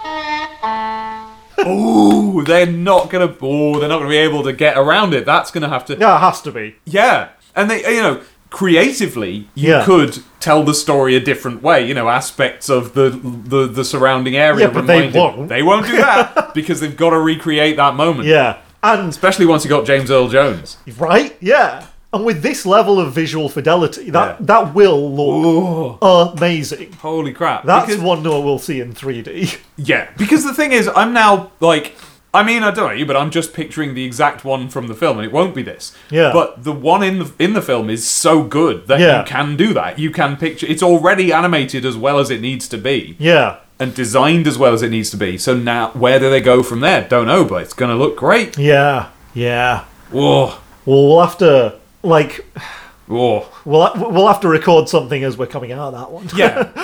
Yeah, no, we'll do our episode about that. Yeah. Like, we'll record something on the way out and then we'll collect our thoughts. Yes. Maybe see it a second time and then do it like the next weekend or something. As a final point on the Jungle Book, though, like Oh, yeah, the jungle. the, the you know Yatara reusing assets for it. What I want to see now, I want to see the live action tail spin. Oh God, of course. That's what that, that's what they have to do now. yes, Like because they've got their Baloo sorted out. yeah, I want to see this version of King Louis like running a bar. Yes. Oh yeah. and like this version of Shere Be a Khan. different kind of bar. you know, it'd be like the one in Batman Begins. Falcone's sitting there. Right? and this version of Shere Khan running Yes. like a business. Oh, this'll be. Oh, yeah. like, Whoa. like I'm. I started joking. I know. But like, yeah, because Disney are now they their their TV animation department's so good right now. yeah, They could pull this off. yeah. They've got the staff. oh, this could be good. Yeah. Then they could do a whole uni- like it- then they could redo all of like their famous TV cartoons in this level of visual fidelity. Whoa. Imagine DuckTales looking like this. I mean, we need to give it some time because obviously DuckTales is running now. Oh yeah, okay. so we can't go straight to DuckTales. Uh, gummy bears. Wuzzles is way that is wide open. Think of what a wuzzle would look like in this in this realistic. It could be their answer to like X Men. Yeah, exactly. Yeah. I wonder, would they lean into like what genetic experiments l- ended up in the wuzzles existing, or would they leave that ambiguous? Do you think? Oh what? So just full superhero. Yeah, pretty much. I mean, well, they don't really have powers, do they? They just They can fly around and that, can't they? Some of them. no. Oh well, if they have wings, they can, but not Yeah. like because they're magic. No, No, they're just, yeah, yeah. They're literally ju- that's just what these characters are, and then they just have normal adventures. There you go. Though it's a blank slate, like Yeah. like the Jungle Book. You Yeah. can do anything with this. You can make it about colonialism. You can make it about you know, That's the first thing you went to, is it? yeah. make it about man's relationship with nature. You know, you can Making about Bee's relationship with Lion. I think this podcast has fallen apart. I think we should end this now. Rhino's relationship with Monkey. This is the last serious business. From now on, it's stupid Disney. yeah, exactly. What's next? Pete's Dragon? Yes, I think so. Yes, it is. It is Pete's Dragon next. All that right. should be an interesting one. Very, very idiosyncratic approach to that one. Yeah. Uh, and this time, I'm gonna I'm gonna watch the old one. I don't remember the old film at all. I'm not sure I've even seen it, so I will also be watching that. Okay. Well, until then, this has been interesting and things. So Yes. This has probably been about as long as the Frozen one. almost three hours. oh dear, I'm gonna have to do some trimming. Go away, everyone. Oh yeah, go away. Go away. That that is now our sign off. Yeah, it is. That's how we end. it. Write to us at seriousdisness at gmail.com and one day we might remember our logins and find out if anybody's written to us. uh, or at seriousdisness on Twitter. You can find us uh, on Twitter at seriousdisness and me at Demon Tomato Dave and Jahan at Mouse Talica, which is like M A U S Talica. Our theme tune, don't know if I've ever told you this, is by Bulby on YouTube or Bulba Mike on Twitter and that. And also, if you're into 90s nostalgia, then go and listen to my other podcast, Sonic the Comic the Podcast, which you will find on, you know, Apple and that. Um, bye. And now, some stuff where we were silly that I cut out of the podcast. Bye. My voice is going now. Yeah, mine too. I've got another podcast to do tomorrow. Oh, really? Oh, gee. Yeah, I'm doing uh, uh, in defense of Popeye tomorrow.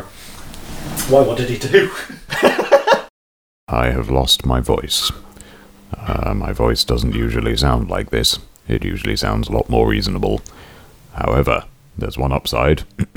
That's what friends are for. You're the one who likes to plan. I don't mind. I'll just jump straight in. It's Yeah. fine. That's what- I, I have a broad. Wait, before you do, actually, Face Let and a me- little round belly that shook when he laughed like a bowl full of jelly. what I'm going to do Yes. is